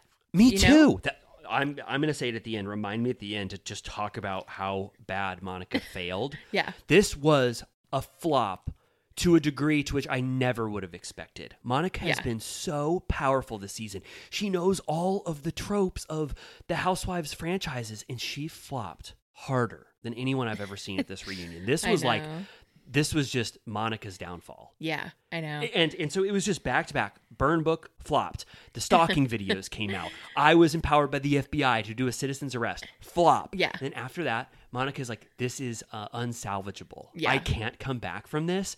I, and I really think it's the the laughing in her face, Yeah. knowing that everyone was laughing, was just too much. Yeah. It's like I, I can't think of a lot of examples where just the entire cast is just derisively laughing at you. Right. I know. I feel like it's usually at someone like Ramona or something where she's like, whatever, like take it or leave it. Like, and they're like, okay, whatever. That's you know? half like they're laughing at like what she said, ironically or whatever. Yeah. But like even Tom Sandoval didn't get laughed out of the room at the Vanderpump, and that was the most divided, Right. You know, divided uh, sure. reunion ever. Yeah. This this was bad, and I think it's an example of Monica's lying, willful lying, and I mean. She's the big one of the biggest liars that has ever been cast. Yeah. And so like when she started to lie about very specific things like that, like the FBI, it's just like too much to to Right. ever give her the benefit of, of the doubt on. Even Andy couldn't. Right. Yeah. I loved when Heather was like, uh, she goes, she thinks it's iconic. It's not iconic to be a bully. Right. I Yes. was like, it's giving like after school uh, special. But she also, Heather kept saying how um, the worst part of being a housewife is the online bullying and that the housewives or the you know the show would get higher caliber women Yes. if they didn't have to deal with the trolls which that's probably true That was one of the biggest takeaways for me, actually. I'm Yeah. glad you brought that up. Uh, Andy said, I tell that to every single new cast member. Social media is the absolute worst part. And I'm like, God, what a toxic cesspool i mean social i literally media can't is. imagine Aren't you? Weren't you so glad that you and I are not horrible, toxic bullies who hate, except to Mary, maybe? Like, no i mean like we're not even bullies to her. We just are honest. Sure. Uh no, like our comments are generally as we've discussed friendly and um you like I think mostly our listeners are our commenters and they're generally aligned, but sometimes our clips will go into Oh. the internet deeper and then we'll get a lot of comments and I'm so scared to check them. Um and like every time I read any housewives comment Oh, comments, I'm like it's a real roll of the dice. You're like, Yeah. what is going to be in here? I think the worst platform is Twitter. I think Twitter is the most toxic platform for Housewives fandom and I mean, Bravo it's like fandom. dead. It's yeah, well, it's on its dying gasp. It's like wants to die in a pool of its own vomit. Um, it's horrible, and uh, I think if you're a little turtle cutie and you spend time anonymously bullying uh, various Bravo cast members, you really need to rethink what's happening and that they're real people. Because even people you love who are heralded, like Heather right now, Mm-hmm. people are saying the most horrible, horrible shit Yeah. about Heather that I can't even imagine. And I, I just don't know why you'd ever want to take like part in a toxic No, environment People like are so nasty. It's one thing to like disagree or whatever, but Yeah. like people get so disgusting. Um, and but on the same token, some people are just such blind stands. I was looking at. We'll talk about it later, but I browsed uh, Crystal Minkoff's uh, Oh, Instagram because she posted something snarky uh, Oh this week, and some of them were like, I read one that was like. One thing about Mrs. Minkoff, when she takes a shot, she does not miss. I was like, Oh. "Are you a robot? Like, what the hell is going on?" well, that could be a bot. um, yeah, yeah. Sh- uh, show me the shots that hit. From Crystal. I would love to see a fan edit a compilation of Crystal's best moments and then try to justify. It'd be like a 20 second reel of like she's only like I feel like these last two episodes have been the best she's ever been, and that's Yeah, not even that's like, saying something. pissed. Yeah. Um. Yeah. No. No. No. There's. I've learned there is absolute stands for every single cast member. Yeah, even it's interesting who some people choose to adhere to. I honestly think it's it's for a lot of people it's ironic, and when you're anonymous, you can say anything you want and troll. You know, which is what we're learning about with Monica, and you don't even actually have to believe anything you say. Yeah. It's just for like clickbait or Yeah. I don't know. Totally. Anyway, Um, uh, so yeah, this is where Monica says that she told casting about the Yeah. account. yes. Um. So Which Andy, wouldn't there be evidence of that? So Lisa, yes. So Lisa said, uh, Lisa at, one, at some point goes, um, I cannot believe you brought a cast member on to take us down. And she's specifically accusing Andy and Bravo of possibly knowing that Monica did this because they didn't know at the time what was true. And Heather goes speci- uh, right to Andy, says, Did Bravo know that she had this Reality Von Tease account? Monica says, at casting, her first casting session, she said she had this account. I believed it for a 2nd mm-hmm. and I believed that the upper levels of management at Bravo did not know because the casting director kept that hidden because they thought potentially be a good reveal. But now I think I don't believe anything Monica says. Yeah. And I do not think that she would jeopardize her casting on the show in the very first round of casting Right. by saying she because she wanted to be on the show so bad. Yeah. That is that has to be um Yeah, that's like a huge risk. so her saying that, she knows that there was a 50-50 chance that they would not have her on the show. So I don't believe that she did that. Also, we saw her specifically lie about what she said to casting Yeah. um, to get on the show. She said the ratings were shit. She did not do that. No. So I think we just have to say I believe Monica is lying about that. Sure. Yeah, But- and but- Andy said, you know, we wouldn't have cast you. And I Um, do think Andy though is saying that he didn't say definitively. He's like, we did not know. He goes, I don't. He said he kind of couches it like that he doesn't know for a fact, but is almost positive. I do think they are allowing for some wiggle room there by saying producers and upper ma- uh, executives at Bravo did not know, and allowing for maybe casting did know because they don't know 100%. But I'm just going to believe that production was not in on it. Oh, and did you read the Variety article where it was like, Lori, their main producer, did not know this was going to happen and had to be ex- explained in real time why this was such a big deal by Heather. and they had to fully recalibrate the finale like we thought. Right. Because they were going to have a like a prickly pear, cold and fuzzy uh, dinner where they were going to confront Meredith about possibly sending fake DMs, but they were going to end on a high note and say how far they've come. And then Lori and the production team had to fully just cobble together a whole new scenario to account for this. Right. So I believe it for the people that mattered, they did not know. Yeah, for sure. Um, what was she saying about uh that they were coming after her business? Monica was saying something Um, about. yeah, so so at this point they get into the Greek mafia shit, and Monica will not admit that for some reason after she brought up the Greek mafia and financial liens against Angie's businesses to Meredith, that within a day mysterious DMs got in Meredith's account. Monica says, um, he goes, Did you do that? And Monica goes, No, but I would admit to that. It's like, you did this. Come on. Like at what like why would you deny that aspect of this thing? You're like fully busted. Why would you deny that? Um, Right. Yeah. And then and then Angie uh I, I will say Angie wants a moment. She goes, "Can I speak for a second, uninterrupted? I have to have five minutes." Yeah. She talks about how this affected her business. Monica goes, "You affected my business too." and they go, "You don't have a business." You know, it, Andy's like, they came after your swaddle business. yeah. She goes, "Yeah." She spoke uh, derisively about my swaddle business. Like I don't remember one second of that. Yeah. Also, Andy had to explain the concept to Monica of that if you bring something up Yeah. on camera, it's as good as creating the rumor. Monica also goes, "Don't discredit small shops." She was trying to get the small shop army to go against Angie. Even though she said in the last reunion that she shuttered her business during COVID. Yeah, I mean, no offense to Monica, uh, or maybe some offense to Monica. No one remembered that swaddle business, and no one was trying to take it down. If anything, they were over emphatic about that swaddle business and didn't talk shit about it when they could have. Right. Um, she should make like um reality Von swaddles. That would be nice. What's a swaddle again?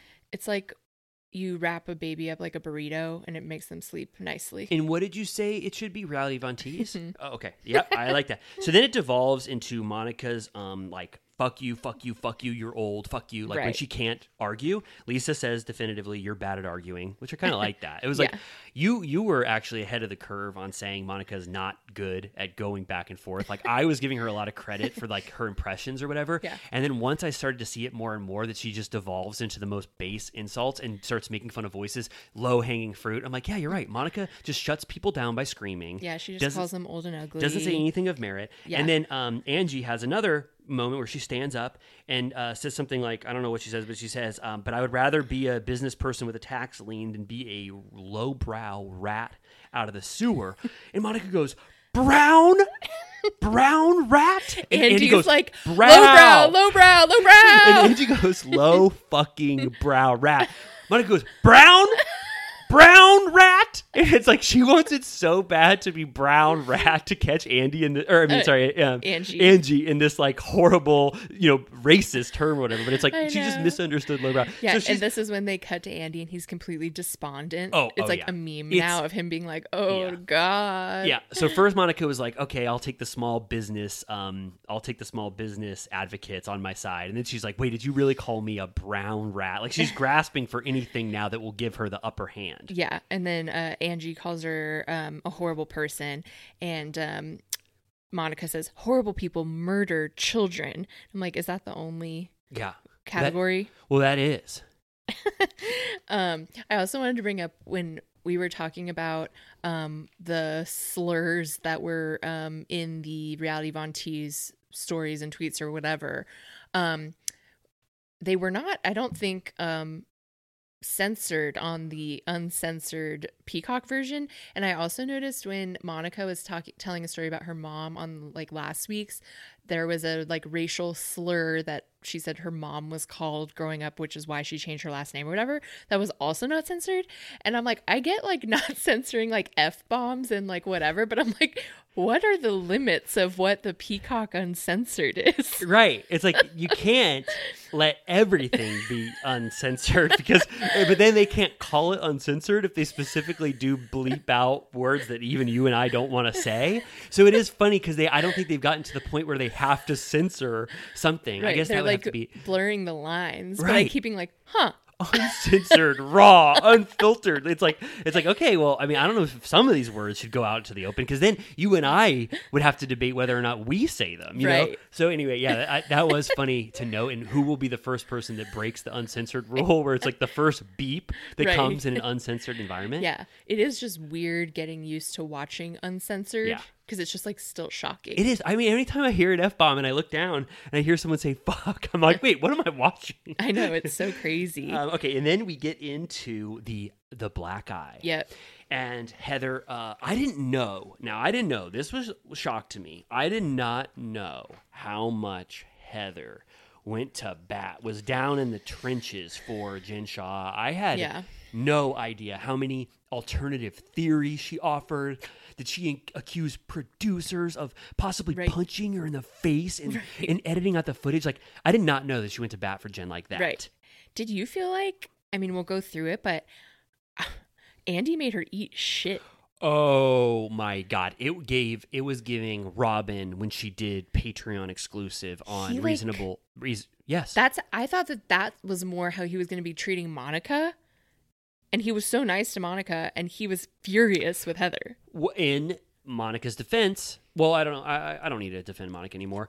What Heather did was very bad. Once I learned about it, it is it is horrible to have in the past after you are lying to use production and Bravo as scapegoats, especially when they tried to actually legally find out what happened. Sure.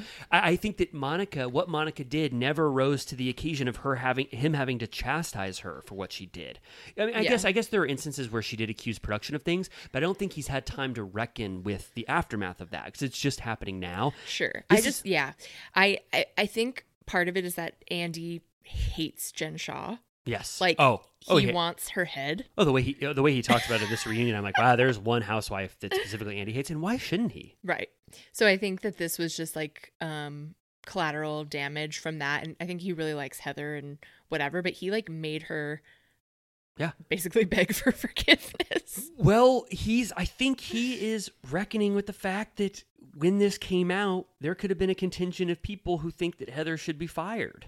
hmm I mean, they're like, I felt like the examples of everything, I felt like it was pretty clear that she was joking and like all of her false examples were so ridiculous that she I don't li- but she lied to legal about Right. like when Bravo wanted to investigate how a cast Right. member while they were filming got a black eye. Right. She lied to them about it, and then yeah, she used absurd humor. But I, there's enough people who possibly would believe these false things, and you're and you know actively the truth. I'm just saying she did Sure. so much damage with her lies, knowing the actual truth that I think it just had to be noted by Andy. What did Yeah. you think before we get into the footage and everything? I I did thinking about it more. I do wish that Heather. I know she was really drunk, but like, was she so blackout drunk that she actually specifically does not remember the instant it happened? She only knows that. I feel like she at this point would say if she did remember. Oh yeah, okay. I I, just. mean, I- we've seen her get fucked up. yeah, barfing espresso martini. So I feel like she was probably going pretty hard when she hung out with Jen. But yeah, I feel like she would reveal what the like the moment was. yeah, I wish she would have even just said like, I do not remember fully one hundred percent, but I think I said something like, uh, I doubted her, you know, innocence, and she socked me right in the in Right. the eye. So I, I don't know. It just was like if you're giving the maybe it's I don't know maybe it's more real that she actually just admitted she doesn't remember at all. But I wish that there was a little more of the story of what happened there. But ultimately, I'm just obviously glad that she came Right. clean. Yeah, and they showed that video that she sort of had to narrate. You know, there wasn't much to it. It was just like Jen coming to her room in the the morning, gave her back like a sweatshirt or something, and said, "Thanks for letting me borrow this." And then she was like, "I can't believe I did that. Like, sorry." And Heather's like, "Don't worry, I got you." Yep. And, then they yeah. show another scene, which I thought was even more revelatory, which is Heather. I always thought Heather was very coy in season three when she is talking about the black eye.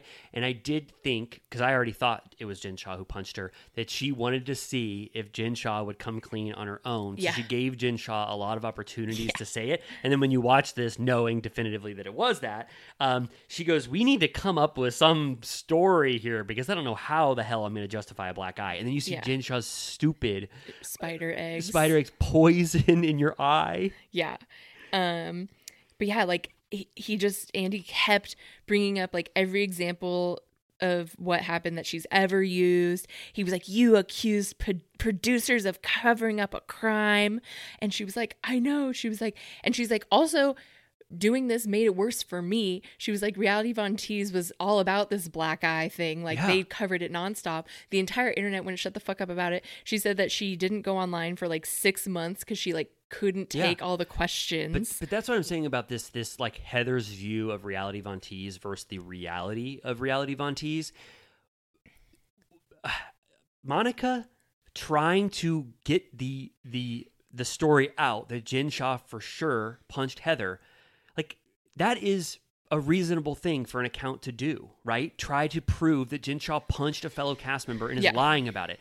I think if Heather, like Heather, should want this truth to be out and at least not not fully like celebrate the reality Von did that, but can't you understand why reality Von made that part of their Right. mission to expose Jen Shah for punching you in the face?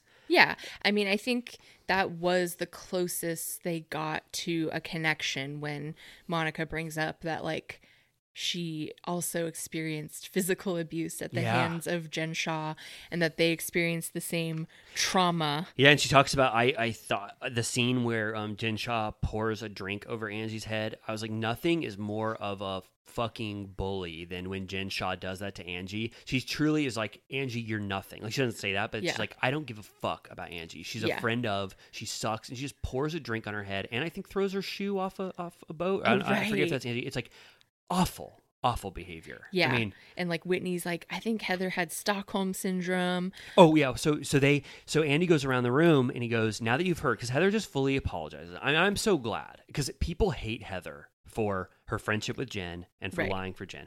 So I well, feel yeah, like Jen was like, uh, she was like, unless they've got the footage, we deny, deny, deny. yeah, I mean, yeah. Uh, so then uh, Andy goes around the room and he goes, "How do you feel about what Heather has said today about this? Like about apologizing, all of it?" And every single cast member says, "I understand," which Yeah. to me shows just how awful and evil Jen Shah is. The fact that they understand why Heather lied through her teeth for a year Yeah. about this thing, and and Heather goes, "I'm still scared about retribution," and I say, "You should be." Yeah. I have no fucking clue what Jen Shah will do to you. Monica says she still gets threats. Yeah. I mean, Jen Shah is, I would be worried about Yeah. what Jen Shah could possibly do. Yeah. Right? And Lisa was saying how Heather was so broken last reunion, I like a love that. shell of her former self. Whitney hugs Heather because they're all like, Jesus Christ, like you've been through hell. A great moment for Whitney. I, I love that everyone rallied around Heather. That's what made the finale so amazing when all of them came together, the four of them, to like just honor their friendship and, and discuss the trauma that they've dealt with about being on a show with Jen Shah. I love this too. Them Yeah. all rallying to Heather again. Yeah. So nice. And Andy was like, We're still cleaning up the mess of this person. Yeah. Which I'm like, I think he hates her for lying, but I think he also hates her for like um like bastardizing the franchise. Yeah. Like I think he thinks she's sullied the brand. She, we've already said this, she is the worst person morally and criminally that has ever been on a Bravo show, right? Yeah. I mean, except Danielle Staub's bodyguard, Danny, whatever his name was, but he wasn't a, a full time cast member. Yeah. But like Teresa went to jail, but Yeah. she what she did was I don't even know what the hell she. Not fun at all. Who cares? Um, yeah. So I think that I'm not Uncle Sam. Me neither. Doesn't affect me none. Yeah, and if anybody knows how to evade taxes this year, please let us know. No, I'm just kidding. yeah, Um, do we have any accountant turtle cuties? We need help. that would be so good. Um, so, so I think that yeah, you're right. He resents what she did to the franchise, and he says like, look at the toxic, you know, wasteland that she left upon this franchise. And I thought that was it's. I like how honest Andy was about Jen Shah and her legacy on the show. Yeah, and Heather sends her a message in the clink and said, "I'm no longer your bitch, and I'm glad you're in prison because I couldn't have come out like this otherwise." Um, and on Watch What Happens Live, they were saying. Uh, Andy was like, "Do you think she saw your message? What do you think she thought, or whatever?" And he was like, "Cause Teresa watched the reunion in prison, and Joe Giudice watched uh, in prison, so she probably can watch it." Wow. well, we know. I mean, she would definitely watch the finale because she immediately got her her story out on Instagram Right. about the black eye thing. Um, oh yeah, what's her? Uh, oh yeah, Jen Shah also said she'd be seeking legal retribution against Heather if she said it at the reunion, and then Heather said it a hundred times. luck. Yeah, good luck. Yeah, I feel like Bravo should cover those expenses if so. yeah. Um, but yeah, Andy was like, "That was po- that was very powerful. What you just said. Like he was like, we need to heal. I think he wanted. I think in Andy's, um, you know, uh, chastising of Heather, he wanted to get her on a clean slate again and reckon with the sort of, you know, horrible shit she did while she was trying to lie. And I think now she sort of gets a clean slate by admitting to everything. But he wanted to do his due diligence. Mm-hmm. Right. there.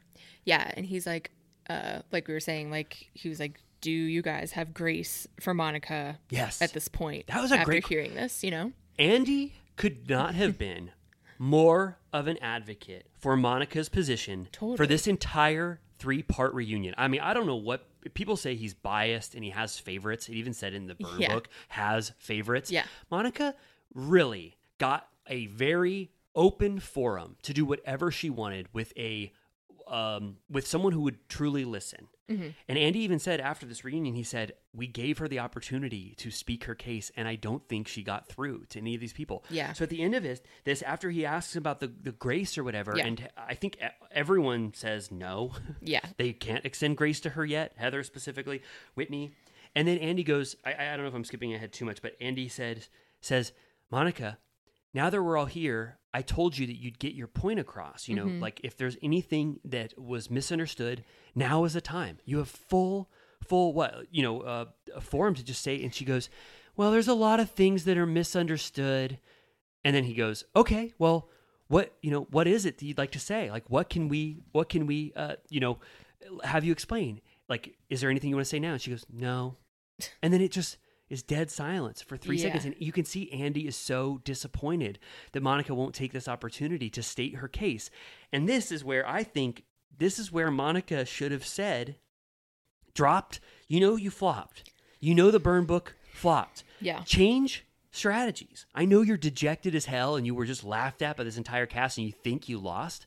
This is the time to say something like, even though I was a troll as hell mm-hmm. before, I was trolling you all. I legitimately thought you were so sweet to me and I enjoyed being with you because you know Monica legitimately likes Lisa and Heather Yeah. and Meredith for the most part. Best birthday ever. She had the best birthday. They were celebrating her. They were genuinely nice to her. Yeah. Why not just say, I became friends with you all under false pretenses. I'm so sorry, but I think I would actively want to be your friends had I not had this horrible troll history. Would you ever permit me? She had the chance to Mm-hmm. state her case for being on season five, and she didn't take it. Right. That was the flop. Yeah. She it was basically like it's already over. Yeah. Yeah. She got too defeated. Yeah. It was like once her her strategy did not work, she didn't want to even try anything else. Yeah. Also, I it was revealed on Watch Happens Live that Heather uh sometimes still uses Tanisha for her hair. Wow. wow. She was like, I honor that she came clean. She's like, none of us would have known otherwise. yeah um it's it's yeah it, it, it was wild um i don't know anything else to add there's a they do their prickly pear and Yeah. their um their warm and fuzzy pear uh which it was kind of whatever. yeah it's just sort of like they all you know I, they all loved how they all interacted with each other this season apart from the monica thing uh, you know and i do think that there was a lot of growth in all of their friendships and this was the best season um of seeing yeah the new friendships that formed with like heather and lisa specifically uh, Yeah. in my yeah in my opinion and lisa and meredith forging a new path there was some good stuff but i just don't know how much longevity just seeing them form these new friendships will have in season five Right. Um, did you love how disgusted by the dark and stormy drinks An- uh, Andy was? i he basically it. spit it out. oh he's, he just put it down and said i don't want to drink this like, anymore That's foul. Um, I also I keep talking about Watch What Happens because I do think if you haven't watched it and you watched the reunion, you should because it just like you know there's a lot of follow up questions and a lot of clarification. And also, Heather got a little makeover. She looks good. I don't know what she got, but she looks different. Oh good okay good i'm glad. I know you don't like to comment on appearance, but I know that all of our listeners know what I'm talking about. Okay. Uh, yeah, I will say I yeah I don't want to break my rule about commenting on it appearance, but I will say I noticed a difference in how Heather looked. I'm not going to say good or bad. I'm just going to say there was a difference. Potential turkey teeth. Really, That's a Patreon term, but I think she got new teeth. Really? Yeah. Oh, I didn't know that was part of it. That's my guess. Also, I had to pee again. I know. I would actually no. I am so. You know how I say we're telepathic in uh, this the screenplay. I was going to say let's take a little piss break. Good. I was like really glad we were winding around the corner because I was like, I can't make it through to another franchise. I saw, I you know, My I body language. I saw your piss meter and your body language uh, go sky high. So did we? Did we? That we we covered Salt Lake City, right? That was good. Yeah. I mean, I feel like there's going to be, yeah, it's really just more to come. Like, how are they going to handle the casting? It's such a hard challenge. Yeah. uh, Yes, for sure. I don't know what season five is going to look like. It's obviously going to, you know, it's, it's hard without Monica, but I know Bravo will figure it out. Um, I also liked some of the variety, the like specifically Variety did a lot of coverage about the finale and like interviewed Yeah. Andy and the producers and Heather did a huge long I interview need with to read Heather. that. I literally, like, we It- texted about it and I never read it. It was good. Whoever the interviewer the interviewer was in from Variety knew everything. Like was so entrenched in like uh, Bravo knowledge. Like they asked that. Heather good questions. Great. So I love that they gave this like so much coverage because it went so viral. I think that's kind of fun. I Yeah. love when Bravo gets into the pop culture zeitgeist in a huge way. Sure. Okay, cool. All right, let's piss. Okay. We're back. Hello. Two certified turtle piss breaks. I know. Hopefully it'll just be two, not three. We're not going to do three. I don't. I don't think we should. Um, and also that would be That would be a unprecedented, disaster. right? But you know, but it- it is 2024, and I think that has become the new norm. We've regressed. what do you think is going on? I don't know. Maybe our body are, uh, we're cleansing. Oh, that could be. Um, okay, well, let's take some time, if you don't mind, to talk about Southern Charm, the reunion, part two. Yes. Now, this was a this was a two part reunion, right? True. And You would be right about that. and what I mean to say by that is that three has become we, we talked about this. three has become sort of the standard. Yeah. But I felt like this really made the case for two part reunions. It Yeah, didn't it lag. didn't need more. Didn't need more. I guess because it was so focused on one thing happening throughout this entire season. But I think we need to bring back two parts, and they they're not indicative of season quality because Southern Charm this season was great. Yeah. Two- this was a great. I honestly think people might have gotten a little bored by Salt Lake City by the fact that we were waiting so long for Reality Von Tease for two full parts. Yeah. that it's like it sort of lessens the impact. So Yeah, I think we should just normalize two parts. for sure. That go back to that being the standard. Yeah, and then do a you can do a bonus one on Peacock if you want of like the cutting room floor, like Right. reunion secret re- revealed. That would be fun. Yeah. I mean that's probably in the works. yeah, or yeah, just uh, have the two parts be extended parts. Yes, I think. Oh, right, right. You know, the like longer. uncensored are just are fifty four minutes. You get twenty extra bonus content or whatever. Yeah, which equates to a full third part. Yeah. Um, but yeah, I will say I know we've discussed. I really enjoyed this season. It was great, but I'm happy to be laying it to rest I think that right now. yeah. Um, I think that no one uh, until next season, if they're maybe just talking about it way in hindsight, no one will bring this up again. I think that they have really they know everyone knows that it has ran its course, and Yeah. it's there will be some aftermath from it, but I just think that they will be ready to turn a new leaf. All of them. I think even Olivia will want to just not talk about this anymore. Yeah. I, I'm I'm almost assured that that will happen. Yeah, and I've told you I've read whenever I read comments on videos or anything about this, all the comments are like, enough. like, let's move on, get over it. Yeah, I, I can't re- I can't really think of another uh, a precedent for a full season being about ninety percent being about one thing. Yeah. It's usually about a lot more, Yeah, it lasted like the entire time. and it's only because Whitney went up into his hotel room in Jamaica and blasted that thing out to page six, so that they they would all fight about it again. Yeah. Diabolical. Um, you know what Andy never did. So I want to talk. I wanted to ask just generally, like, how, how did you feel about this reunion, just overall, in the end of Southern Charm? How did you feel about it? It was good. I feel like part one was juicier than part two. Yeah. Um, Um, I, I was like we talked about last week. I was much more interested in like Shep coming to terms with um his relationship with alcohol and how they sort of like broke the fourth wall there Yeah. than anything about the Taylor kissing shit could never match Right. part one. Yeah, especially because we're just at a crossroads where it's like they're still holding firm that they did nothing more than kiss. A lot of people don't quite believe them. And it's like, well, we there's nothing more to say then. Yeah, right. It's like we just yeah, like even Madison or whoever thinks that they made love um a few times, it just doesn't matter anymore. Right. It's like you you already think it's horrible what they did, you know. So it's both like it's the girls have new boyfriends, so it's like it's over. yeah. It's done. One thing that I wanted to say that that I realized after the fact is that I thought that Andy would do more of a detailed try to do a detailed breakdown Mhm. of the actual timeline which is still very confusing Yeah. i thought for sure this reunion andy would say taylor austin tell me exactly the timeline for this and he never did that Right. he never said He's over it. I know. Yeah. Yeah, you're I think you're right. But I just I just thought the reunion would have been the place to definitively just know. Okay, Right. the New York hotel room. Right. You guys met. When did you call your parents? When did the kiss happen? Right. Did sleepovers, did they ever have kissing? No, no, yes, no. Right. And then we would just know the timeline because it was so it was so talked about this entire season. Right. When when the events happened. And I thought, I don't know, that was sort of a missed opportunity. I get what you're saying Yeah. that he was tired of it, but like why not just get five minutes of this reunion dedicated to Austin and Taylor independently, almost like a cross examination, Right. saying the truth about what really happened. Right. Yeah. Definitively. Yeah. You, do you think that would have been uh, worthwhile, or do you think it's just pure shit that idea I had? Yeah, I feel like that would have been good on uh, part one. yeah. Get it out of the way. I because I, remember we were talking about the reunion, and I, I was like, I know for sure that Andy is just going to get to the bottom of this at the reunion. We'll know the exact timeline, and he never did it. Right. Yeah, Sad. it's true.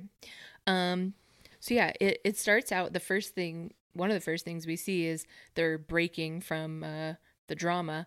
It's I think right after on the uncensored version, Olivia calls Taylor a cunt. Yeah. uh, which yeah, not bleeped. You've Um, never um you've never dropped a a, a C bomb uh, on on Turtle Time. Are you sure? Oh, I don't know. I I, I don't know. I, it struck a chord with me hearing it. Uh, all right. Well, this is uncensored. Uh, Wow. yeah, no, no, yeah. It, that's how it ends, right? Yeah. It ends with her. Yeah, and uncensored. then it picks up from there, and they're on break, and Shep goes up to Taylor, and he's like, he's like, silence is golden. Like he's like giving her advice on like how to shut the fuck up and not get in more trouble. he goes. He says. He says you're taking a. Pa-, he, he goes. You look. you look shook. Um, which I know that's how you're feeling. Um, he goes. You're taking a page out of my book last season, and it's working. Trust me, okay? Like, I was like, what? What did you do last season that is so remarkable that you think that Taylor remembered it and is using your strategy from season eight? Like, I, I, I, I just recently watched season eight in the reunion. I do not know what the hell strategy Shep was employing that he thinks that Taylor is taking a page out of his book. What? That you just be you're just quiet? Like the the Right. the silent strategy? I guess. And also at that point when Shep's giving her that advice saying you're doing great, she had just revealed that Olivia uh, made out or, or had sex with Thomas Ravenel. That was Right. not a great strategy. That landed horribly amongst Right. the group. So what was she doing good that that that got you to say that she's doing a great job at this reunion? He was she probably just, being nice. yeah, I guess, right? Uh, but yeah, she's like, I don't need to be coached, but thank you. Um, and then when she goes back to her dressing room or whatever, she's like so upset, and she's like, I literally was this close to not coming, which like that would have been a death knell for her. Oh, oh yeah, she would not have been back for sure. No. um, but it's sort of justifiable when you keep in mind that she is grieving the loss of her brother, just like Olivia was. Sure, I can. I was waiting and waiting for it to come up. Yeah, I mean, do you want to talk about that now? Sure. Um, Um, yeah, it's like so. Um, they, well, yeah. So Andy first gives condolences to Olivia, um, and he asks about her family. She says her family is not good. Like they're really, you know, struggling. yeah, Um, and he sort of like spends some time on that. Um, and uh, and then he quickly goes and uh, Taylor, Yeah. was like, my condolences to you as well because Yeah. I know your brother passed. Um, which I don't know if she said ahead of time that like she really didn't want to talk about it, or maybe she would get too upset. But like they like basically don't talk about it. no, it's um, i i unless it was edited out. My theory is that they want to save her emotional journey, reckoning with that for the season, and Mm-hmm. they don't want something that happened post season nine to affect the reunion you know this this reunion now and Mm-hmm. let her deal with it next season but if you do factor that in you have to give grace to Taylor this entire reunion because Yeah. she is more in the throes of grieving her brother than even well I'm not going to say that but they like just as much as more Olivia. recent. No, Yeah. it just it's kind of it's such a wild, not coincidence, but like it's insane that that, that it happened Yeah. to the other person I in the group, and so it was just kind of weird that I feel like if you blinked, you would have missed it, and so Yeah. Mm. like if you didn't follow the news, you would have like maybe like barely even Yeah, know. I, I'm giving them, I'm giving Andy more credit than maybe he needs by saying that I think he didn't want the the reality of what they're all dealing with at this era in the reunion to be affected by something that takes place in the in the future. It would because it would just it would change all of the dynamics that we want to hear about regarding season 9. But you're right that in reality we should be thinking about that the entire time. That, Yeah. that Taylor is really suffering through here. Right. And this is where Olivia, they're talking about that um, Jamaica, that trip was two weeks after her brother's funeral. Yeah. And that basically on that trip, everyone except Taylor and Austin checked on her. And Yeah. not only did Taylor not check on her, she was like talking shit with her brother on FaceTime saying Yeah. she had no regrets. Yeah, I mean, um, it's it's it's awful and a very very strong moment from Olivia because she talks about how they treated her about like how they're on a merry-go-round with Olivia's emotions and really calling into question like are you really that mad at Austin if you're texting her, her or, or him or whatever and when you just when she said you know I am going through the process of grieving my brother and no one had grace for me it just it makes almost all of her actions justifiable this Yeah. entire season. I mean, she's grieving, and she really was a strong, good person throughout this grieving process. She could have almost gotten away with anything Yeah. that she wanted to do this season. She still remained a good person, didn't take this out on anybody, and they didn't have the the grace to check on her in Jamaica. It's just like I, to me, it justifies this whirlwind of how she's treating Austin this entire time. It's like if that's the worst that Olivia is doing throughout this grieving process, that's pretty good. Yeah. And it's like, you know, she's kind of like, you know what, like maybe I am like I can she said she could see how it looks like she's easier on Austin than Taylor or whatever. Yeah. And it's like, well, I mean, maybe that's true. Like I I feel like ultimately she kind of just values her friendship with Austin more. Like she's kind of like, Taylor, fuck you, you lied to me. I don't trust you anymore and maybe I just I just don't trust you now at all. And Austin, I low key have a soft spot for him because I dated him and we have more, we have a better bond. Yeah, it, it- it's for sure that, and also like.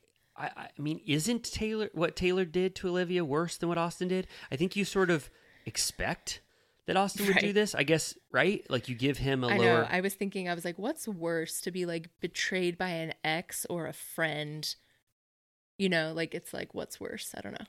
Well, okay, at the start of the season, her and Austin were not good before Olivia knew this. They were sort of like uh, arm's length Yeah. and like maybe going to forge a new path for friendship, but they were not doing good. Taylor was actively her good friend. Right. So doesn't that just hit harder? So like the lying timeline is like worse for her. Yeah, I think so. And um and then there is the the you know camaraderie or whatever it's called with Austin that he has gone through this and like you do value someone's opinion that has been uh, in this position with losing a loved one that where I think that that Austin could have been a, a huge comfort during that time knowing that he went through this. So Sure. there's a little bit of that too. I mean, Yeah. I fully understand why she treats Taylor worse than Austin. Yeah. Just just inherently without even thinking about it, I understand why. Right.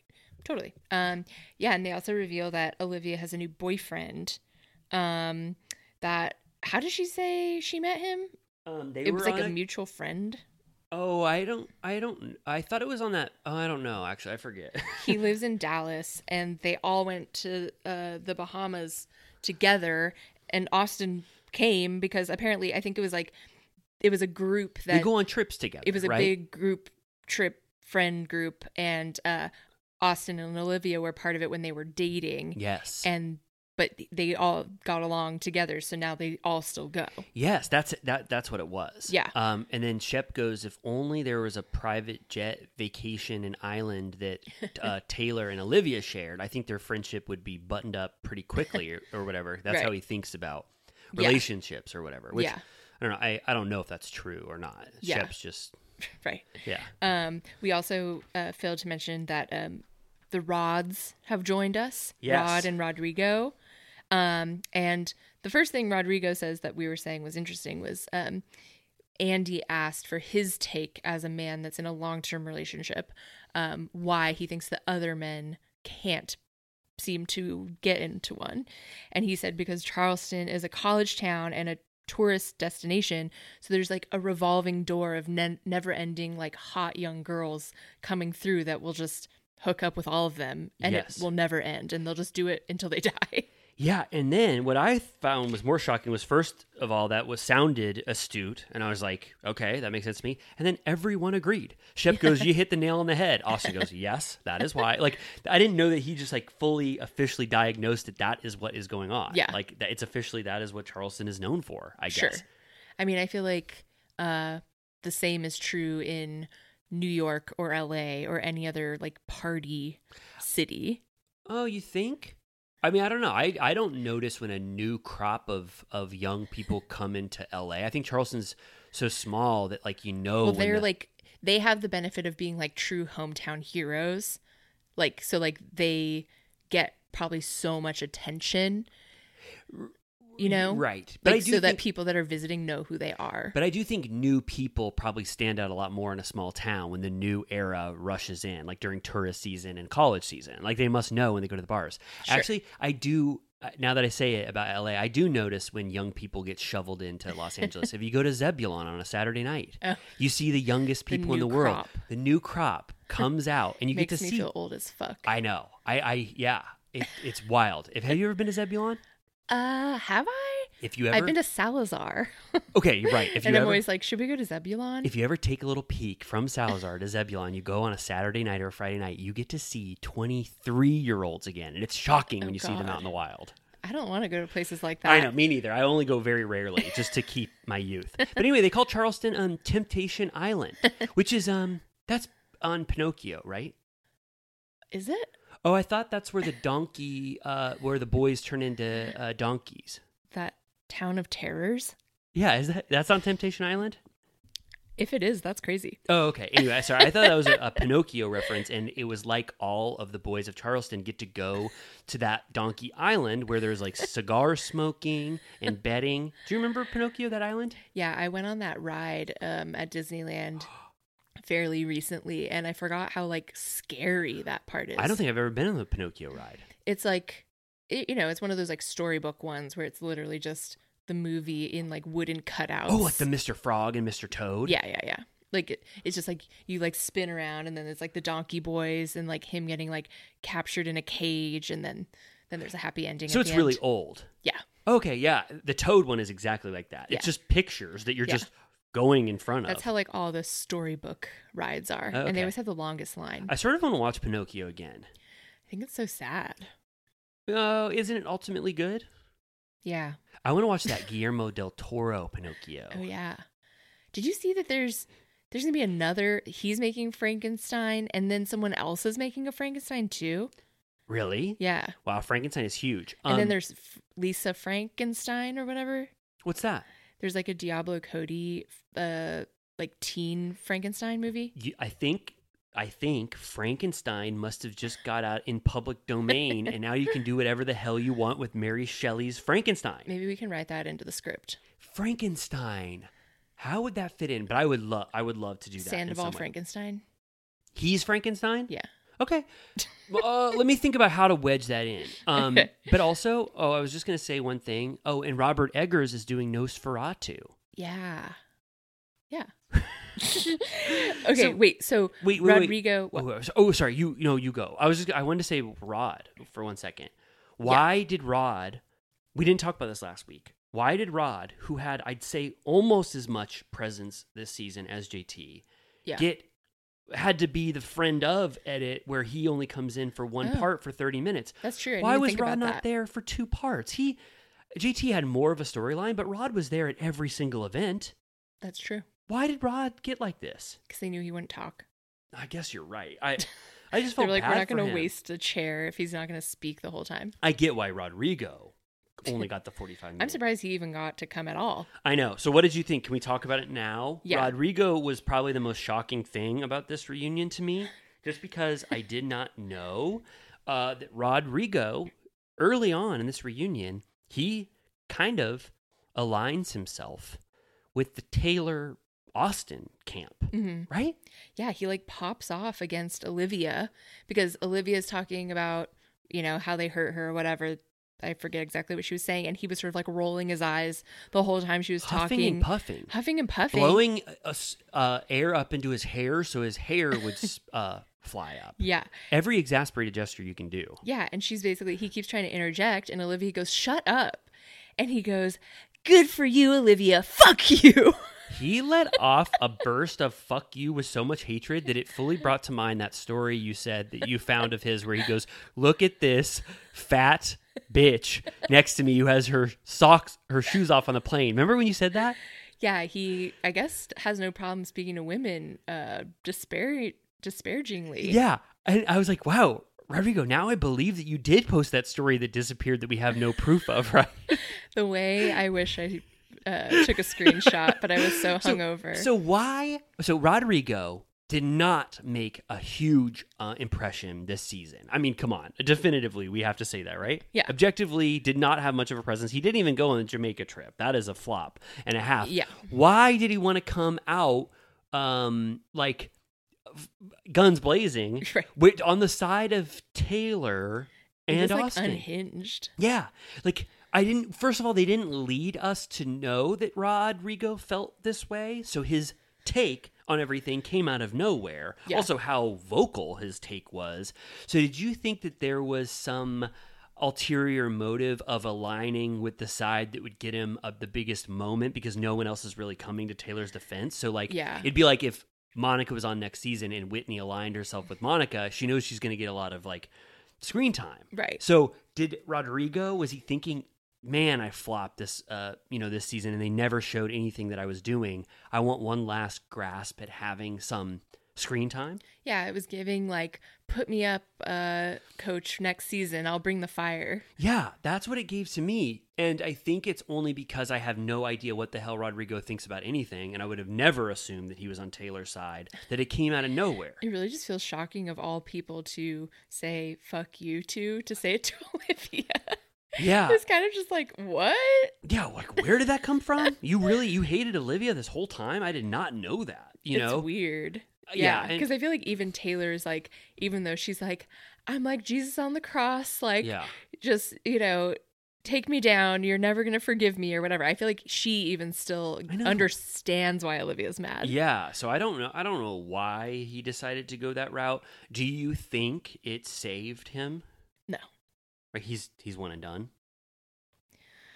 I don't know. I, I, I didn't. I was kind of surprised they brought him in in the first place. Me too. Um, so I mean, maybe they'll. I'm sure they'll keep him in on the side. I mean, he got a moment. We're talking about him. It's true. He did better than you know just sitting there not saying anything. I mean, he did better than Rod. Yeah, I mean, they might still keep him in the mix as just like a bonus person to like round out the men group. You know. Yeah, when he came when he came out, he goes, "I got a bone to pick with all of you. Why did you let my hair look like absolute shit all season?" And I didn't remember his hair looking bad. No, me neither. also, um, I think later, uh, after this whole conversation, Andy fixes Shep's hair lovingly. That was sweet. He And I was curled like- up the front part so that it didn't flop forward on his face. yeah, and I was like, I wonder if that was based off of that comment. Um, I also liked when Andy was like, after he did that, he goes, "I have an idea. Let's talk about Austin more." Right. That was good. Um, and this is where they bring up that Austin got booed at BravoCon, which we saw firsthand. Yeah. It was at the last day panel. Yes. Sunday when us and the entire cast, I'm sure, felt like absolute shit. Oh. Except for Craig. Do you remember how we were sitting watching that We panel? were like slumped. we were like on a couch, like basically just laying down, listening, like just. Yeah, wasn't it at like 3 p.m.? it was the last thing we did, right? Yeah. Or- well, so there was the panel, which had everybody, including Patricia, um, and it was good. Um, I don't remember what the exact comment was. I kind of wish they showed it. He made he made some false equivalents. I was trying to remember this because I remember when he got booed. It was a huge boo. Yeah. hundred percent boo of the audience. He made some false equivalents about how I don't know, like compared what he did with Taylor to something that Olivia did, like almost what what Taylor brought up in part one. I don't remember specifically. I think it also was something about like them not being together or like not their relationship not being that. Yeah, it was it, it was just a very insensitive comment, especially when everybody's riding for Olivia. He got booed Yeah. big time. Like Olivia was like, shut up. And everyone was like, yeah. Yeah. Um, but what they didn't go into, I was waiting to see if they would, was that um, they so that panel happened, and then immediately after, so all weekend at BravoCon, at any given time, there were photo ops that you could have signed up for at like say like Friday at two p.m., uh, Saturday at 6 p.m., like whatever. And the, the last one of the weekend was Southern Charm. There was options for JT, Taylor, Venita, Madison, um, Austin, Craig, I think. Yeah. Um, and our friend had one for Austin. And so we went right after, and he wasn't there. Yeah. And Shep was there. And the implication was that Austin was so pissed Yeah. after getting booed at the panel that he ditched out on the photo op. and didn't want to take photos with fans. yeah. So Shep stepped in, even though now we know he was blackout, Yes. he still did it. right. And our friend got a photo with him. Yeah. So Austin had a little bit of like a rage-filled tirade after that thing, and then Olivia alludes to it. She says, "You screamed at me after the BravoCon panel," and someone says he like threw crafty at one, at, Oh, at someone. So he was so pissed that he looked like the villain at that at that BravoCon panel that he didn't do any of his BravoCon responsibilities. Also, I don't know if I ever said this, and I don't know if it's revealing too much, but uh, Austin was like, I don't think he had fun at BravoCon, like overall. Like when Yeah. we saw him on Friday night, he was so happy to have a relief from like fans, even though like we we were Mhm. specifically talking to him. That I just I don't think he enjoyed his BravoCon experience overall, and Yeah. that was probably the icing on the cake. Yeah. No, he seemed exhausted. He was dealing with Shep stuff. Seemed super exhausted by he was that. tired of photos with fans. And this was on Friday. Yeah.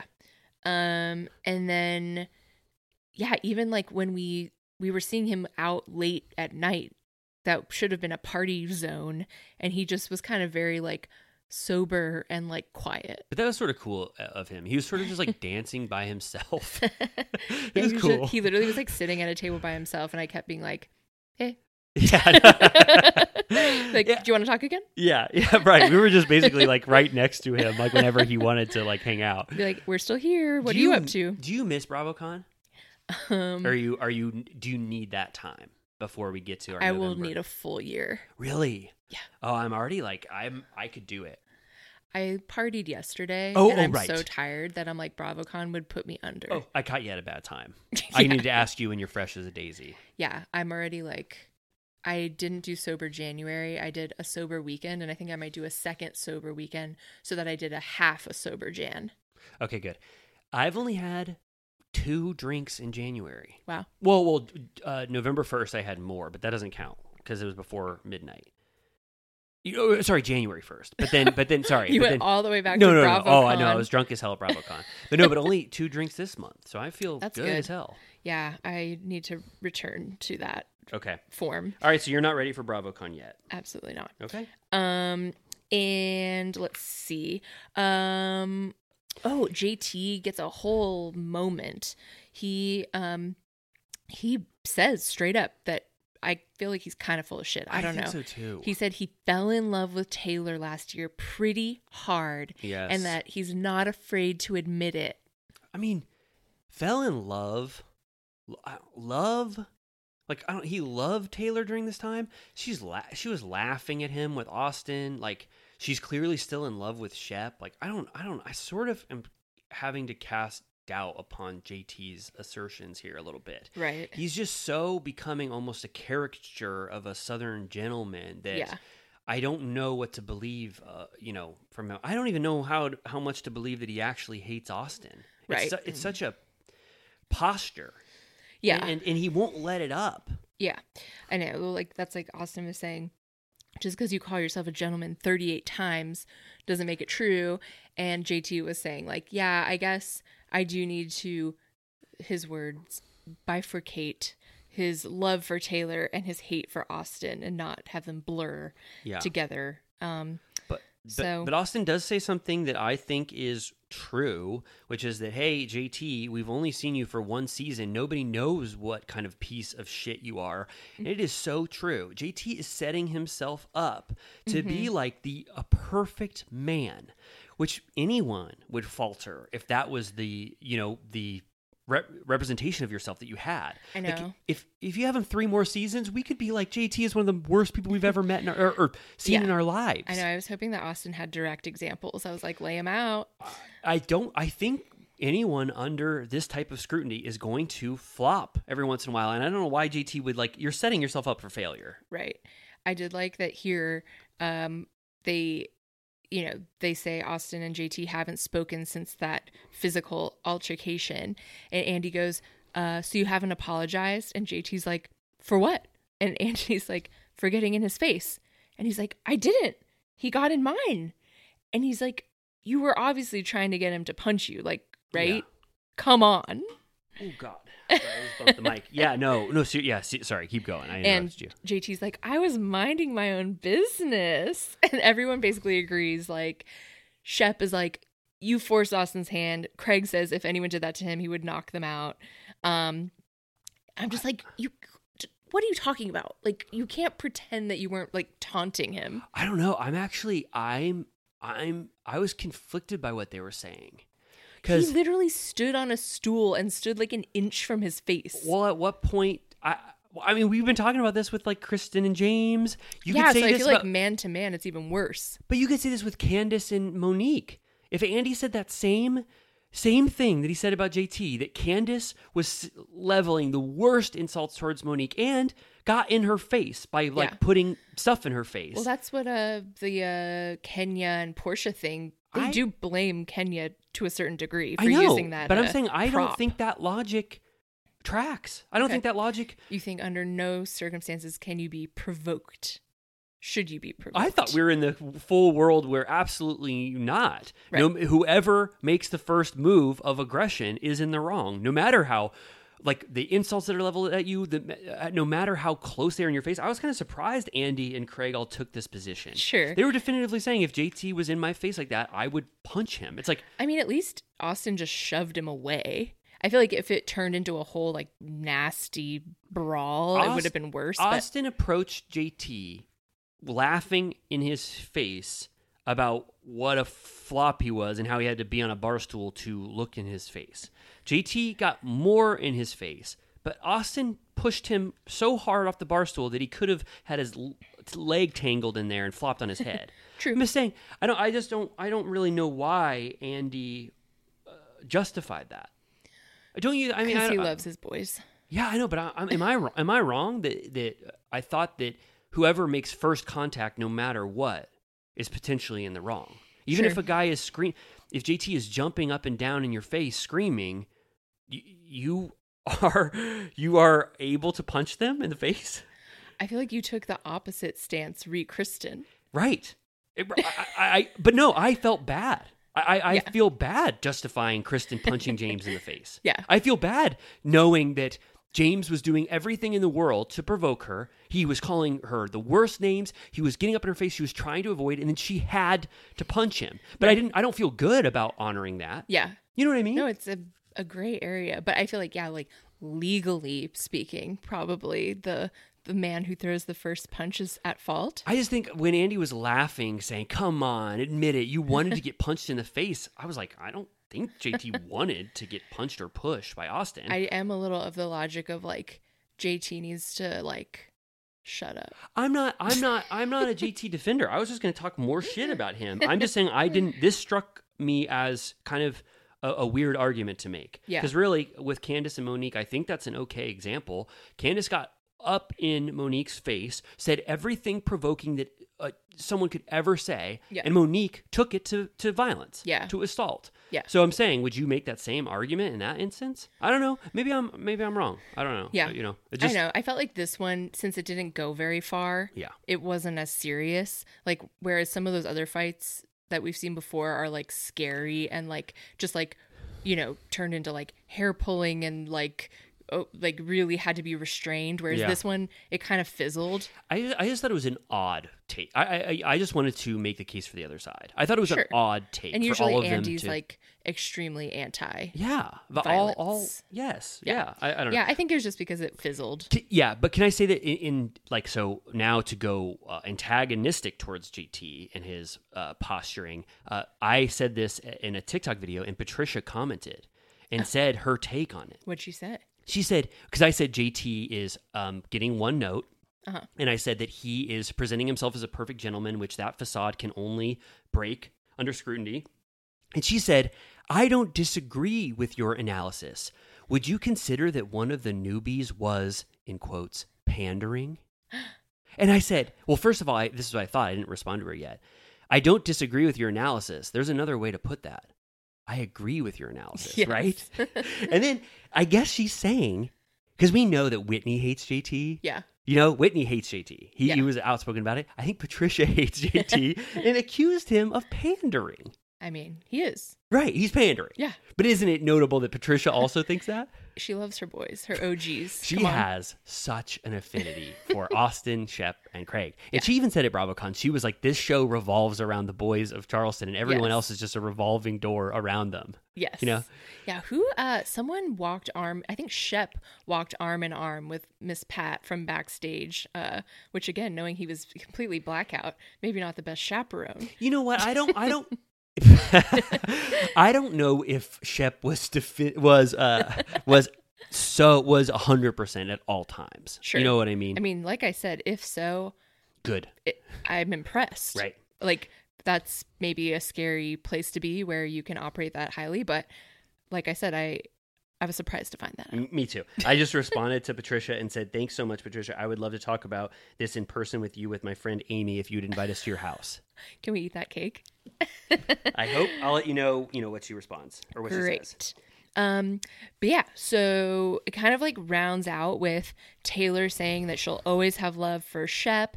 He very kind of intensely was like, I have a lot of love for you too. And Craig was like, I think they'll get married. I feel like Craig is such a romantic. He is. He just And like wants everyone to get married. I and I and I do not think that's true. Yeah. I, I don't think I, I think Shep is overstating his affection for Taylor at this point. I liked it and I thought it was sweet. Do you think it's like him trying to like play at him having regrets? Yeah, and it's you give it's contrition, changed man, Yeah. and give Taylor a, a beautiful, loving win in a in a forum where she was, you know, had a lot of hatred towards her. Yeah. he, he was really good to Taylor the entire time. Um, Yeah, he said um, he would be lying if he said he didn't have regrets, and basically said kind of that she was the one that got away. yeah, Um, and then it ends kind of like sad of like Austin and Shep maybe not being friends anymore, where Austin said that he's been an enabler for too long, and Andy's like maybe you guys need to like reestablish a relationship where you do non-drinking activities, and Shep is like, well maybe I need just new friends. yeah. And I'm like, don't say that. I know it was sad. I mean, but we we talked about this last week. I mean, we sort of saw that friendless uh, existence that Shep had. I mean, he was a lonely island to Yeah. to say a band name. Um, he he was he didn't have a lot of Bravo celebrities, uh, you know, there to help him. Yeah. And then Shep gave that crazy speech at the end. Yeah, I loved it. Did Um, you write it down? Oh yeah, I think I did. Yeah. So anyway, Andy goes, "Well, we did a great job here. Let's not date anybody in the friend group. Everybody agrees." And then sh- and he says Shep uh, wants to give us a toast. You know, right? Yeah. And they're all wearing tinfoil hats, which is kind of fun. Um, and uh, Shep says, "One man was asked, "Do you ever cry?" And I don't think I wrote it down properly. It imp- something about an eagle. And yeah, he goes. He goes. One man was asked, "Do you ever cry?" Which I thought, great interview question. I think if you and I ever interview someone, that maybe should be the first or last question we ask because we'll probably get a beautiful poetic response. Yeah. And then whoever answered it said, "It is important to use all of the range of emotions because I have soared with the eagles and I have slithered with the snakes and I've been everywhere in between." Which wow. So slithering ground, sky with eagles everywhere in between. And the only guarantee in this life is that there are no guarantees. Life doesn't owe you anything. You're going to fall down, you're going to trip, get knocked down, you're going to get back up, you're going to do something else, and you're going to persevere. And you rely on those who love you. So here's to persevering in the face of adversity. And I did love all of the reactions as he was saying it because nobody was like, "Oh, this is lame as hell." Yeah. Like this is this is too long or whatever. They all had their unique reaction to it, and it was it was just sweet that they gave Shep the opportunity to say that full long speech at the end. But I was like, did he write that? Was it no a quote? What it is was from? it was he he revealed on his Instagram stories that it was uh, this wrestler, I think named Macho Man Randy Savage, who was asked if he ever cries, and that was his beautiful poetic response. That's who he was quoting. Yeah, I'm almost positive. I, you might want to fact check me on that, but he says definitively that is who answered that question with from the question, Wow. "Do you ever cry?" Wow. I wonder if Shep saw the Iron Claw. Oh, probably. he seems tapped into pop culture. He gave his review of True Detective. You saw that? Yes. He likes it. Yes. Okay, so did you did you like that speech at the end? I was a little surprised that it wasn't a more literary like I was waiting for it to be a little more uh well said. Oh, you didn't think? Was, I thought it was. A, I thought it was. I thought it was a poetic speech. I, yeah, I just I feel like I was kind of I was like where is he going with this? yeah, I, I, it was a little too long, like me reading my screenplay at the beginning of this episode, where it's like it allows for people to think and get bored. But I thought ultimately, I thought it was just fun that they gave him the outlet to do that, Sure. and it's different. Yeah. Like that is what makes Southern Charm. Southern Charm started with these Tennessee Williams references Right. and weird stuff, and I like that he chose a, a seemingly lowbrow source to pull Right. something that's beautiful because that is sort of the Southern Charm ethos in a way, the high and the low. Yeah. A little twist. Yeah. So that was I love that ending. Yeah. And um I thought this was an amazing season of Southern Charm. I had so much fun watching this whole season. I think that they should be so proud of what they did. Nine seasons in, you know what Vanderpump Rules was giving? Not nine seasons in. People consider that like the biggest flop of all flops. And this Yeah. is Southern Charm getting like up among one of the better seasons they've ever had. It's true. It's good. Good. Um, all right. Should we do the Beverly Hills Minute? Yeah. Um. I so I was. Yes. You. Yeah. Let's. Let's. Tapas and Tattletales? Tapas and Tapas and Tattletales. I was actually a little higher on this episode than you, from what I gleaned from like your reaction to Yeah. it. But I don't think it deserves the scrutiny that the two last things, whatever the hell those were, that we talked about. So let's just give whatever brings us joy from this episode. But I did think overall, because my expectations are so low for this season, that it had a, it had a really funny start once they get into their the Spain Yeah. uh, trip. I really thought some of the like haunted house stuff was really silly. I thought Sutton's game was really fun in the Sprinter van. I right. liked how m- much of a meal they were making of like the little ghosts walking around. Oh, right. Like this is the first time in a while where the funny factor was like really high. Like I was like, this is like a nine out of ten on just the humor scale. It's like like Garcelle is shining, Dorit is shining, Mm-hmm. Sutton is like fully redeemed. Like Sutton was like killing it this episode, I thought. And so it was like not nearly up to the quality of the best Bravo, but I thought it was a little like respite from four very boring episodes. Yeah, I know. They were like desperate for a real trip for sure. Yeah. But it was also like since it was the first episode of the trip, they just like stayed at the house, so you know, not that much happened. You're right. No, no, no. It was very low level in terms of what they did. Yeah. Like, yeah, I mean, they, they didn't leave the Airbnb for the entire episode. And then No. the minute they start to go on their first trip, Crystal gets sick as hell and her Oh veins start popping out. Yeah. So I think, I mean, there's only, you know, if you want to talk about any highlights, I mean, I have a couple points I want to make about the Anna Marie and, and Yeah. Christelle, uh, or sorry, Christelle. not Christelle, not Christelle. It was like Garcelle and Crystal combined. yeah, not, yeah, no, sorry, Crystal. I want to talk a little bit about that, but like most of the episode is just kind of like frolicking fun, Yeah. and and sort of the absurdity of like the Beverly Hills aesthetic, like Sutton having ashes of her former dance boss. Do you think she's obsessed with bringing up this man to prove further that she is a head honcho in the dance world, like she said at Magic Mike? I thought that I thought that she used this trip in a way that I think more cast members should. When you take someone on a trip, you should make it about you if you're pretending this trip is about you. So I felt like she was using this trip as an opportunity to show some under um, appreciated facets of her history. And I did not remember this dance studio. Yeah, shit. it was it was nice seeing the photos of her because I was like, oh, she like she herself was a dancer. I think I forgot that. She sort of had a um I was thinking about this and you can tell me if I'm fully wrong, but she sort of had a Frances Ha in the 90s um journey. Because Yeah. Frances Ha was also at a dance studio who then became like more administrative or whatever. Remember Yeah. when she starts to work? I don't know if you okay. I haven't seen it in a while. Okay, yeah. So anyway, but I was it was like, wow, Sutton sort of had I didn't know that she was Yeah. so entrenched in the dance community. And I like when Erica was like um like very proud and also like ashamed of herself for not knowing this huge aspect of like the dance world, you know, when she was like,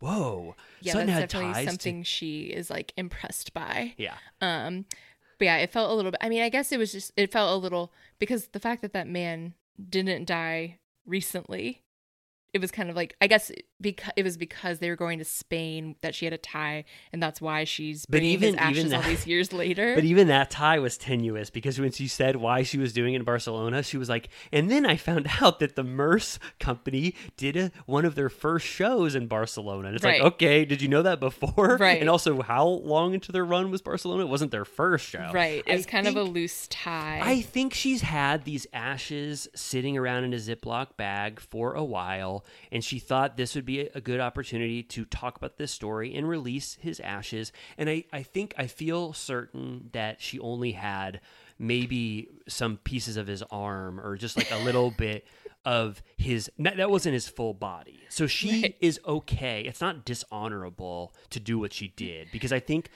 95% of his ashes probably went somewhere else. Right. She got a piece. Right. They also showed a photo of him from what year was it? Like 1999 or something. And I hate to say it, but he already looked like he was in the crypt.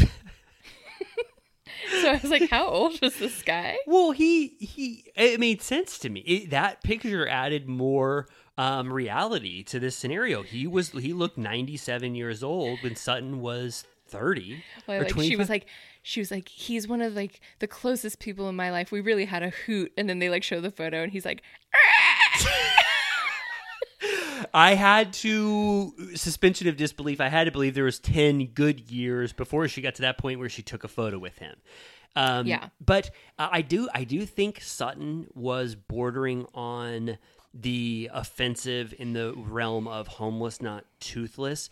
But also, I know that she cares more about this person. She was just adding some levi- levity because she knows this is a silly situation. But I do think Sutton actually has gravity when she's thinking about this, and this real this person really did meant to it. But it's like the homeless, not toothless, where it's like let's add a little bit of the silliness to what what is going on here. yeah, You know, like when Sonia gave, you know, threw the ashes for a dog funeral. It's like Yeah. this is silly, but it's it's horrible Yeah. and sad. I think she's gonna have a emotional moment next episode too, and is crying. I, so I think it's going to mean more to her than the edit showed Yeah. of this being something f- silly. for sure. Um, What, what, what did you think about just to go you know forward and zip along, and you can just say whatever you want to like stop at, but like the fact that Erica won the Sutton game. I know. I, I was like, Erica, Erica is to me, she's not like she doesn't have the best storyline if she's not in the worst legal trouble in the world.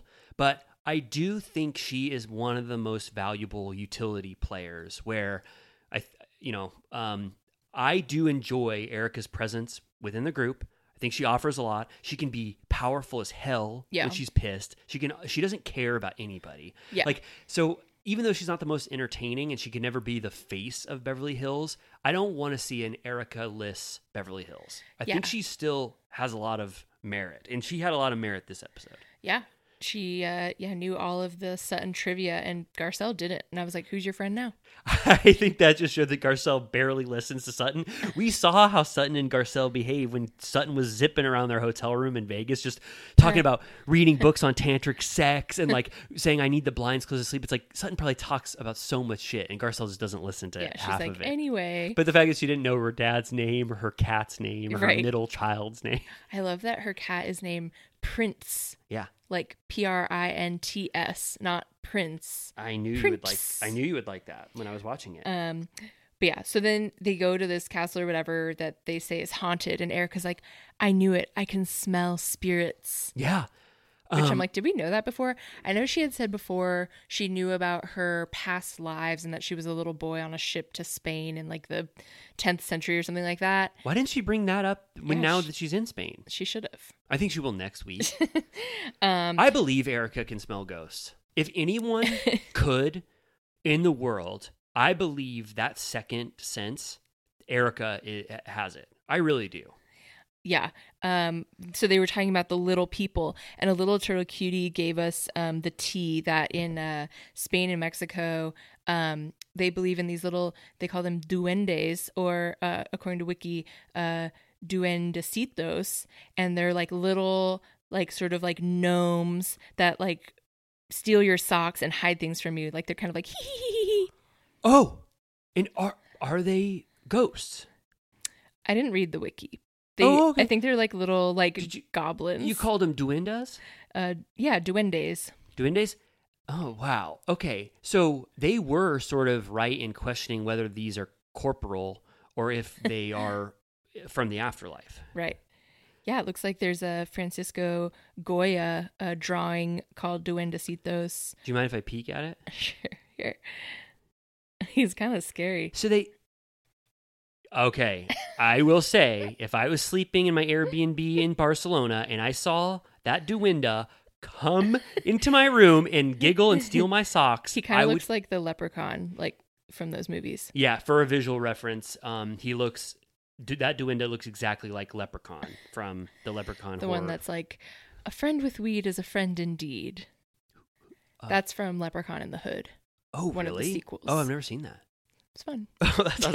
I did think it was it was interesting because Garcelle was I think legitimately scared, you know, Yeah. of the um what's it what's it called all the extra uh, paranormal, Yeah. right paranormal. But it was like wild that she was like scared at night and she was like walking to Sutton's bed or whatever, and like there was a room like with a door that just had like a crib in it, like an old. I know. It's like that was a scary That house. was creepy. Yeah, Garcelle's like, I'm Haitian. We don't fuck around with this stuff.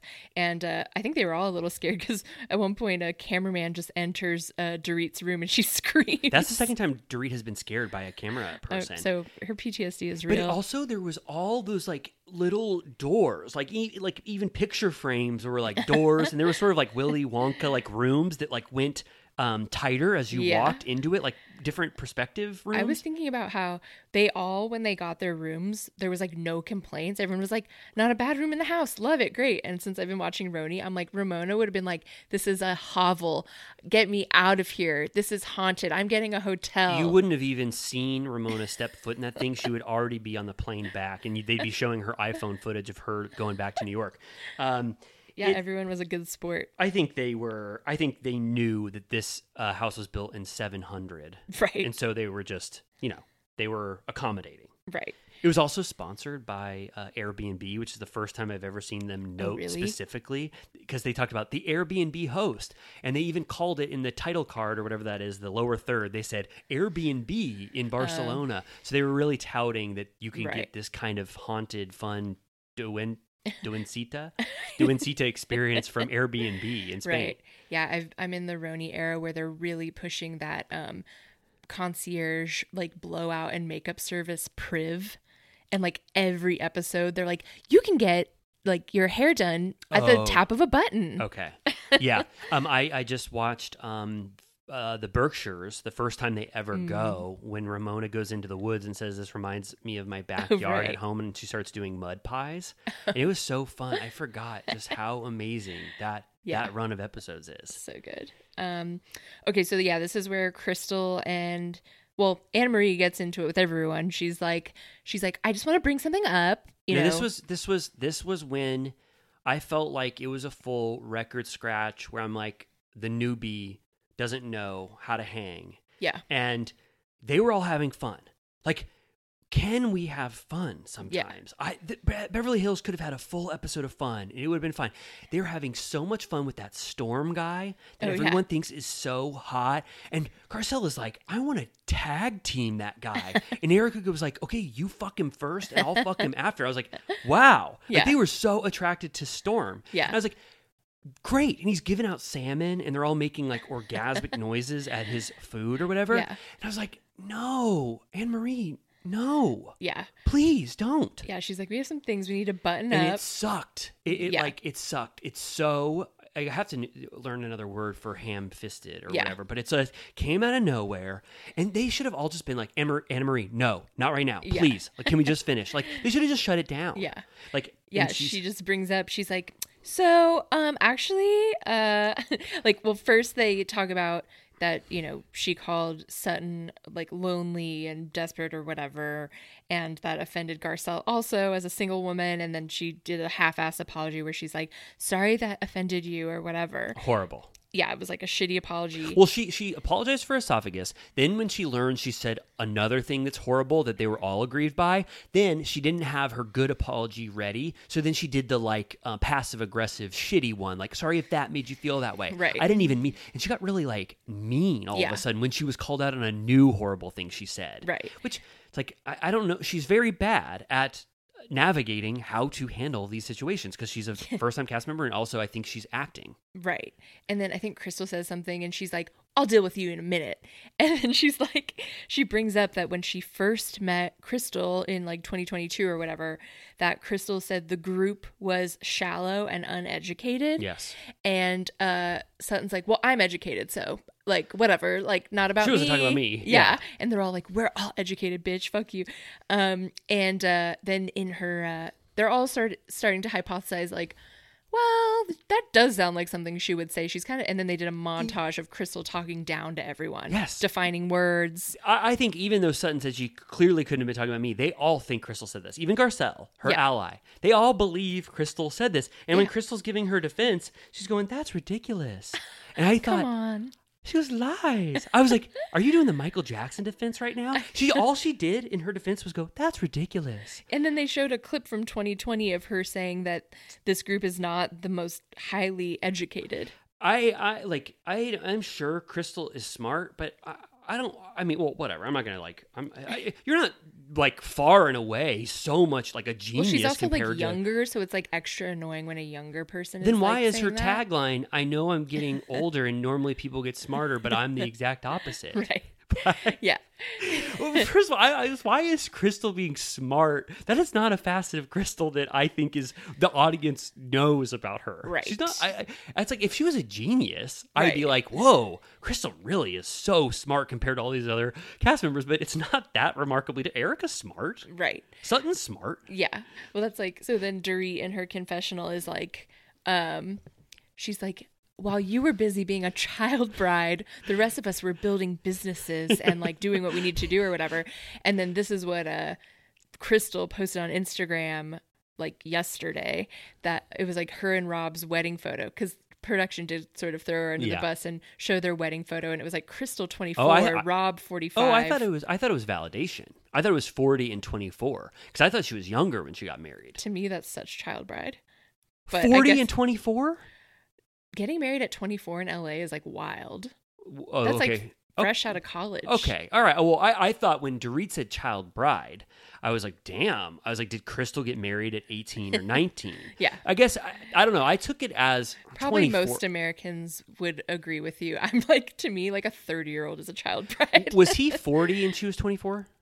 I think he was older. Oh, I think it was like 45 or something. Okay, all right. There's a there's a disparity there, but Um, I don't I don't know if it warranted child bride. I think Sure. I mean, that was like obviously a dig, but like, Yeah. uh, so then But, uh, Crystal posted that same photo on Instagram and was like, I think it's their anniversary or something. She was like, uh, she was like keys to a good marriage, and it was like all of these things of like communication, blah blah blah, respect, and it was like and buying, not borrowing, a diamond necklace. Wow. Um. Yeah. It's with like Crystal. low blow. yeah. Yeah. Yeah. Uh, For for me with Crystal, my my just my high level thoughts are it's too little, too late. Yeah. All of this too little, too late, and I feel like the only w- reason Crystal is getting um some.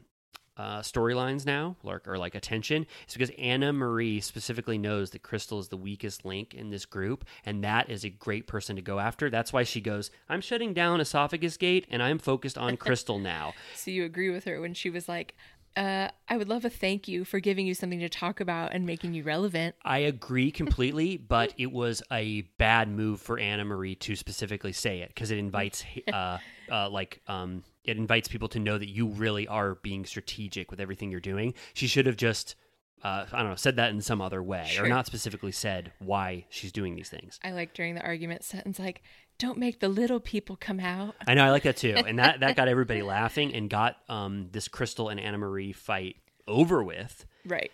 Um, but you agree with me that Anna Marie is coming for Crystal's spot? That's like the way to read it, right? Yeah. That makes sense.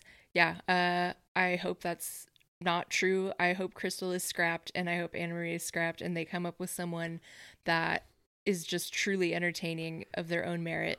How hard is it to find talented people in Beverly Hills to be cast members on Beverly Hills? I think it's hard. Okay. I mean, of all places to, I mean, well, I guess we saw with RHONY that it is hard. Yeah. Season 14 of RHONY, but um, they, you know what? They are actively casting Beverly Hills now. They are. They're, yes. And if uh, predictions, you just said it, I agree completely. Anna Marie is not coming back. Yeah. We'll see how she does at the reunion, but I would say there's a 10% chance she comes back. And Crystal, I would give like a 30% chance she comes back. Yeah. I think for the most part, Beverly Hills is going to get shuffled a little bit. Yeah. But I say, I think, I say Dorit, Erica have to remain. hmm And Garcelle. Mhm. Do you think Garcelle has to remain? Yeah. Um I just I don't I think they needed I think Garcelle maybe needs. I know she's allies with Sutton. I guess. I just I feel like she needs someone better to play off of. I loved Garcelle this episode because Garcelle is so is actually so funny. And Yeah. actually, her and Sutton are good friends. I can just tell with their camaraderie. It's like when Dorit and Kyle hang out. They have a Yeah, fun. Garcelle's so much better when she's having a good time. So I want. I know. I know. I, that's why I. say- That's why I. I think we've said this before, but like Garcelle is so entertaining on her own that she does not really need fabricated storylines to justify herself. Yeah. she could just like sit back and just be an integral part of the group, just being fun and being herself. Yeah. I think with two, with Annemarie and Crystal gone, you bring in maybe three more cast members, and then keep Kyle, Dorit, Garcelle, and Sutton Mhm. right? Is that a lot?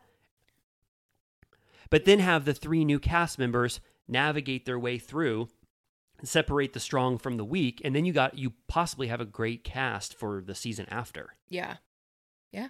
Okay. We'll have to see. Um, yeah, and I think this next thing was a little bit of a flop. Erica thought she had a slam dunk on her hands and brings up that she won her appeal for her $750,000 earrings because the court determined that they couldn't exactly prove what money bought them, whether it was from the victims or not. And I'm like, that's not really a win. The appeal is just that you're they're to look into it again because the proof isn't in the pudding. Um, but the fact remains. I'm sorry. I have to diverge in the road less traveled. I felt bad for Erica. I felt bad. I mean, I get what she's saying. Obviously, like the minutia of her court case, that's important for her, and like you know, she'll maybe get money back or whatever. But that doesn't translate PR wise to the public. she, I, I've said this before. Erica is not concerned with the PR aspect of this thing. She's focused on legally what is true and what can be justified. And the fact that Crystal and Garcelle were so outspoken about when they had no facts and they thought they were reading variety articles with, you know, undisclosed sources and they had no clue. They were very vocal about um, trying to get to every single aspect and making Erica look like she was complicit in stealing money. Yeah. And then when she gets a legal win in the legal court, like I don't, I don't, I can't parse that language. All it's I not know a is win; it's an appeal. Okay, well, we don't know where that story is going to end up, but Right. people accused her of stealing money from from orphans or whatever. yeah or i just think it's like the thing is is like it's kind of like minutia. It's not minutia to her because she's the defendant or whatever but like to the wider public it's like that's not really the point. The point is that his estate benefited from his stealing and it, it was all whether the account wire transfer that paid for those exact earrings was exactly the money it still bolstered their entire lifestyle But it's a small fraction of the overall legal case against Erica. Yeah. She's only bringing it up because that specifically was used as evidence against her. The earring specifically. That's just a small fraction of what Erica is trying to get the public to to come to terms with. Sure, that she but is not. it, it didn't work. No one gives a fuck. Garcelle's like, you still should give them That's back. but that that to me is is not right. If you were so outspoken and and and wanted to know every detail about it and had firm opinions on if Erica did this or not or, or whatever, why would you not care that But legally it's whether it was the victim's money or not. That Erica say wasn't a party to any of it, but she received a gift. Her innocence is the same. It's just a matter of whether she's owed those earrings in the tax or like the you know what they took away from her. Okay yeah I, oh, I guess it falls in it, like it, it it's determined by if you think erica was actually complicit in what tom did right No, because, it's like it doesn't matter. It's like it, it's literally just brass tacks of did the money that paid for those earrings come directly from victims or not? Yes and So- there's no evidence that it did but you're saying e- even But though there is no in a, evidence in a legal sense that matters. In a public sense and what her life was, it doesn't matter. That's kind of an ir- irrelevant detail. If someone became wealthy scamming people, say, okay, like Who? someone's a okay, scammer, let's just say let's say jen shah sure.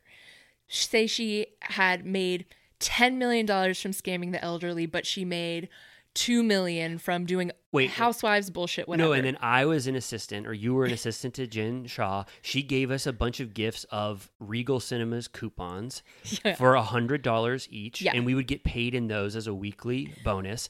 and then the court asked, "Did you scam the elderly? That Did she scam use money? scam the elderly I would LLC say credit card? I would say I have no fucking clue where Jen Shah ga- got this Regal Cinemas gift card. Sure. But I got it as a bonus from working with her, and I'm sorry if some elderly person's money went to my Regal Cinemas gift card, but I think I deserve it because I had no fucking clue where she got this money, and I need this Regal Cinemas gift card to watch movies like Holdovers. she and- needs her $750,000 diamond earrings.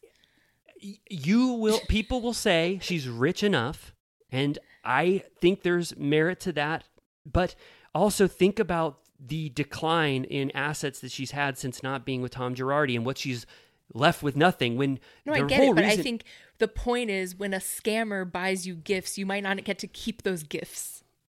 But what if they determined legally that jen shah used her own money $200 of her own wells fargo But account? his entire estate is in question because, and he's negative. His estate is negative because he owes so much money to the people that he scammed. Oh, okay. I'm i know for a fact that no one will be on my side for this. And i am only i'm being slightly devil's advocate. I felt I bad for understand erica. her needing, wanting that justice and wanting to keep those earrings and wanting, needing the money and whatever. But to bring it up as a win to the group, thinking that they were going to be like, whoa, we were wrong. That's amazing for you. Congrats. you wouldn't want that if we went to dinner with our friends and we said we got to keep our regal cinemas gift cards that we got as a bonus for doing good work for jen shah that our friends wouldn't be happy for us I mean, they He- have like they have like elder blood on the coupons.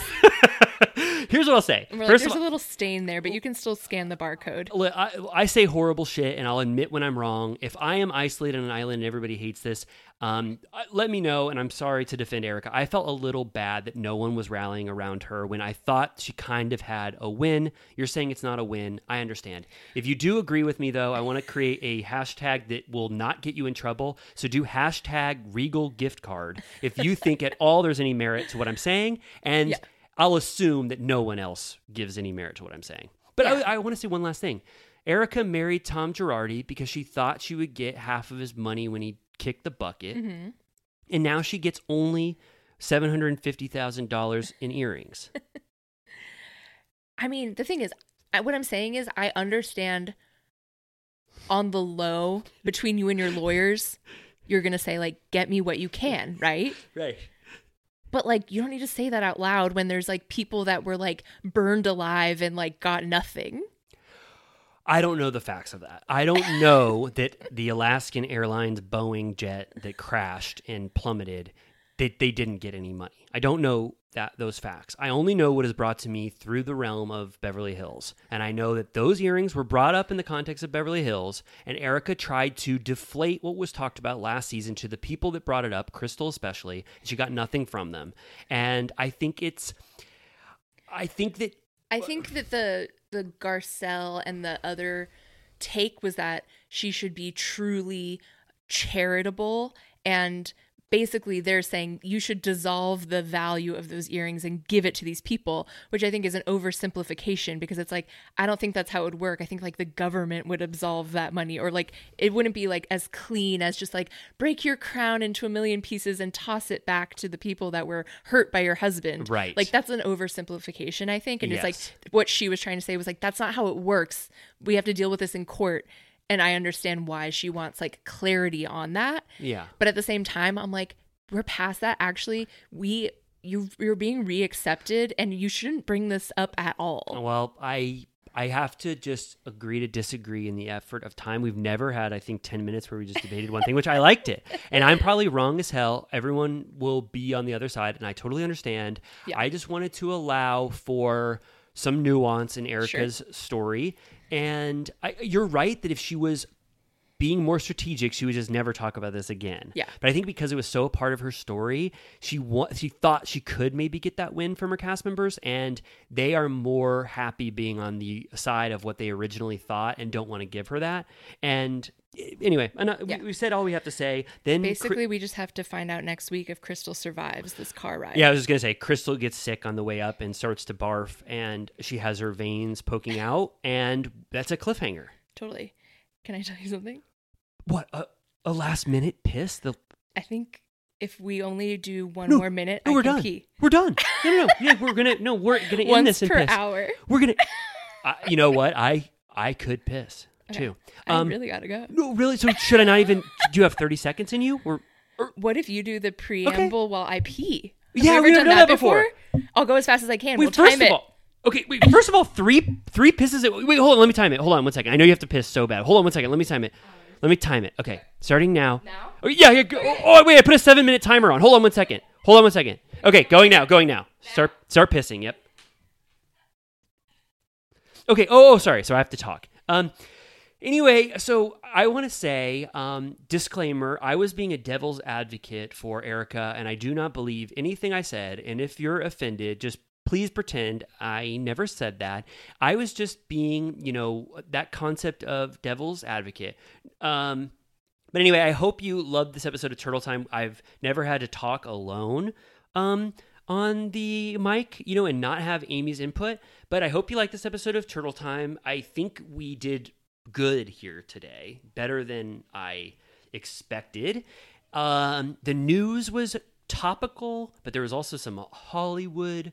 Um, like flair, and then I feel, really feel like we got to the Amy's back. Fifty-two seconds. Wow, I thought it could be faster know, than that. thought- you I thought it would be at least 30 oh, seconds. Oh, I was dying on the mic. That was. What that did was, you say? oh, I said I don't don't believe anything I said about Erika. I said we did a good job. I was rambling. I Let's- peed for longer than I thought I really had to go. That was a yeah. That was a minute. I mean, fifty-two seconds. A turtle piss minute. We're God. We're killing it. If we were, if our quality was rated in how many pisses we take, Yeah. this is like We need Paul Giamatti to win that Oscar so that we can redefine it as the Paul Giamatti piss break. Do you want to? Yeah. Okay. I if think he, will win. I think so too. Yeah. I, I think it's really looking good for Paul Giamatti. And we, oh, let's let's just say the the shit that if he got this far, what we want to um, l- let's say Amy and I promote this shit all the time, but it's worth saying at the end of it. I think first of all, I'm in a sort of review mode where I love those uh, glowing reviews that Yeah. we get on Apple Podcasts and Spotify. So if you enjoyed this, and it was your first time, please let me let us know what you liked about it to the review board of Apple. And um, you know, wh- what am I trying to say? Give us a good review. Rate and review. If you liked it. Yeah. Tell us, do you like when we pee three times or should we try to only pee one time? Or yeah, or do you prefer the two piss break method? Um, yeah, let us know. And then we take we see this all the time, but you know, Patreon, there is this world, a, a full community of Villa Rosa VIPs where Amy and I recap Vanderpump Rules, and we're really I, starting to, you know, it's its own universe in the We're shed almost to season four. almost a season four and i think it is fun i don't know who's going to like go back into the archives and listen to everything but i do think it's a fun community and it's like an hour episode each week of two people who know vanderpump rules like the back of their goddamn hands and we're watching this with this new light and i think it's good so that's the two things i'm going to promote Yep. Um, no, I, I love our Patreon. good you do I love the community, I the love the com- comments. yeah, we've we've got some good Villa Rosa VIPs, and I love that our Villa Rosa VIPs even comment on main feed episodes when we post this on YouTube, and they just say what they're thinking about everything. Yeah. and we'll see how many Villa Rosa VIPs we still have once my Erika Jayne um, take comes out. Yeah, I hope we don't get canceled, but you know, we had to go back and forth. We have a good disclaimer. If we ever say anything offensive or horrible, we don't mean it, and we take it back, and we'll never do it again. It's kind of we don't remember what we say, so you can't cancel. Well, you can cancel us, but I tr- already forgot what we said. There is no uh, either. Yeah, there, I have no memory of what we said. okay, all right. Well, we love you so much. Go to sleep. Three hours and four minutes. That's the perfect. That's the turtle time way, right? Average. Yeah, that's average. We love you so much. And then I'm gonna piss off Mike. Love it. All right. Good night. Bye. This one's for you tonight. Selling a little or a lot? Shopify helps you do your thing however you cha-ching. Shopify is the global commerce platform that helps you sell at every stage of your business. From the launch your online shop stage to the first real life store stage, all the way to the did we just hit a million orders stage.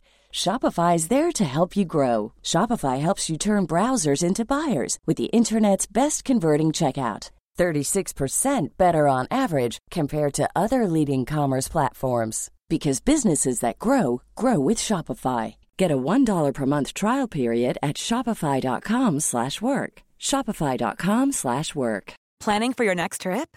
Elevate your travel style with Quince. Quince has all the jet-setting essentials you'll want for your next getaway, like European linen, premium luggage options, buttery soft Italian leather bags, and so much more. And is all priced at 50 to 80% less than similar brands.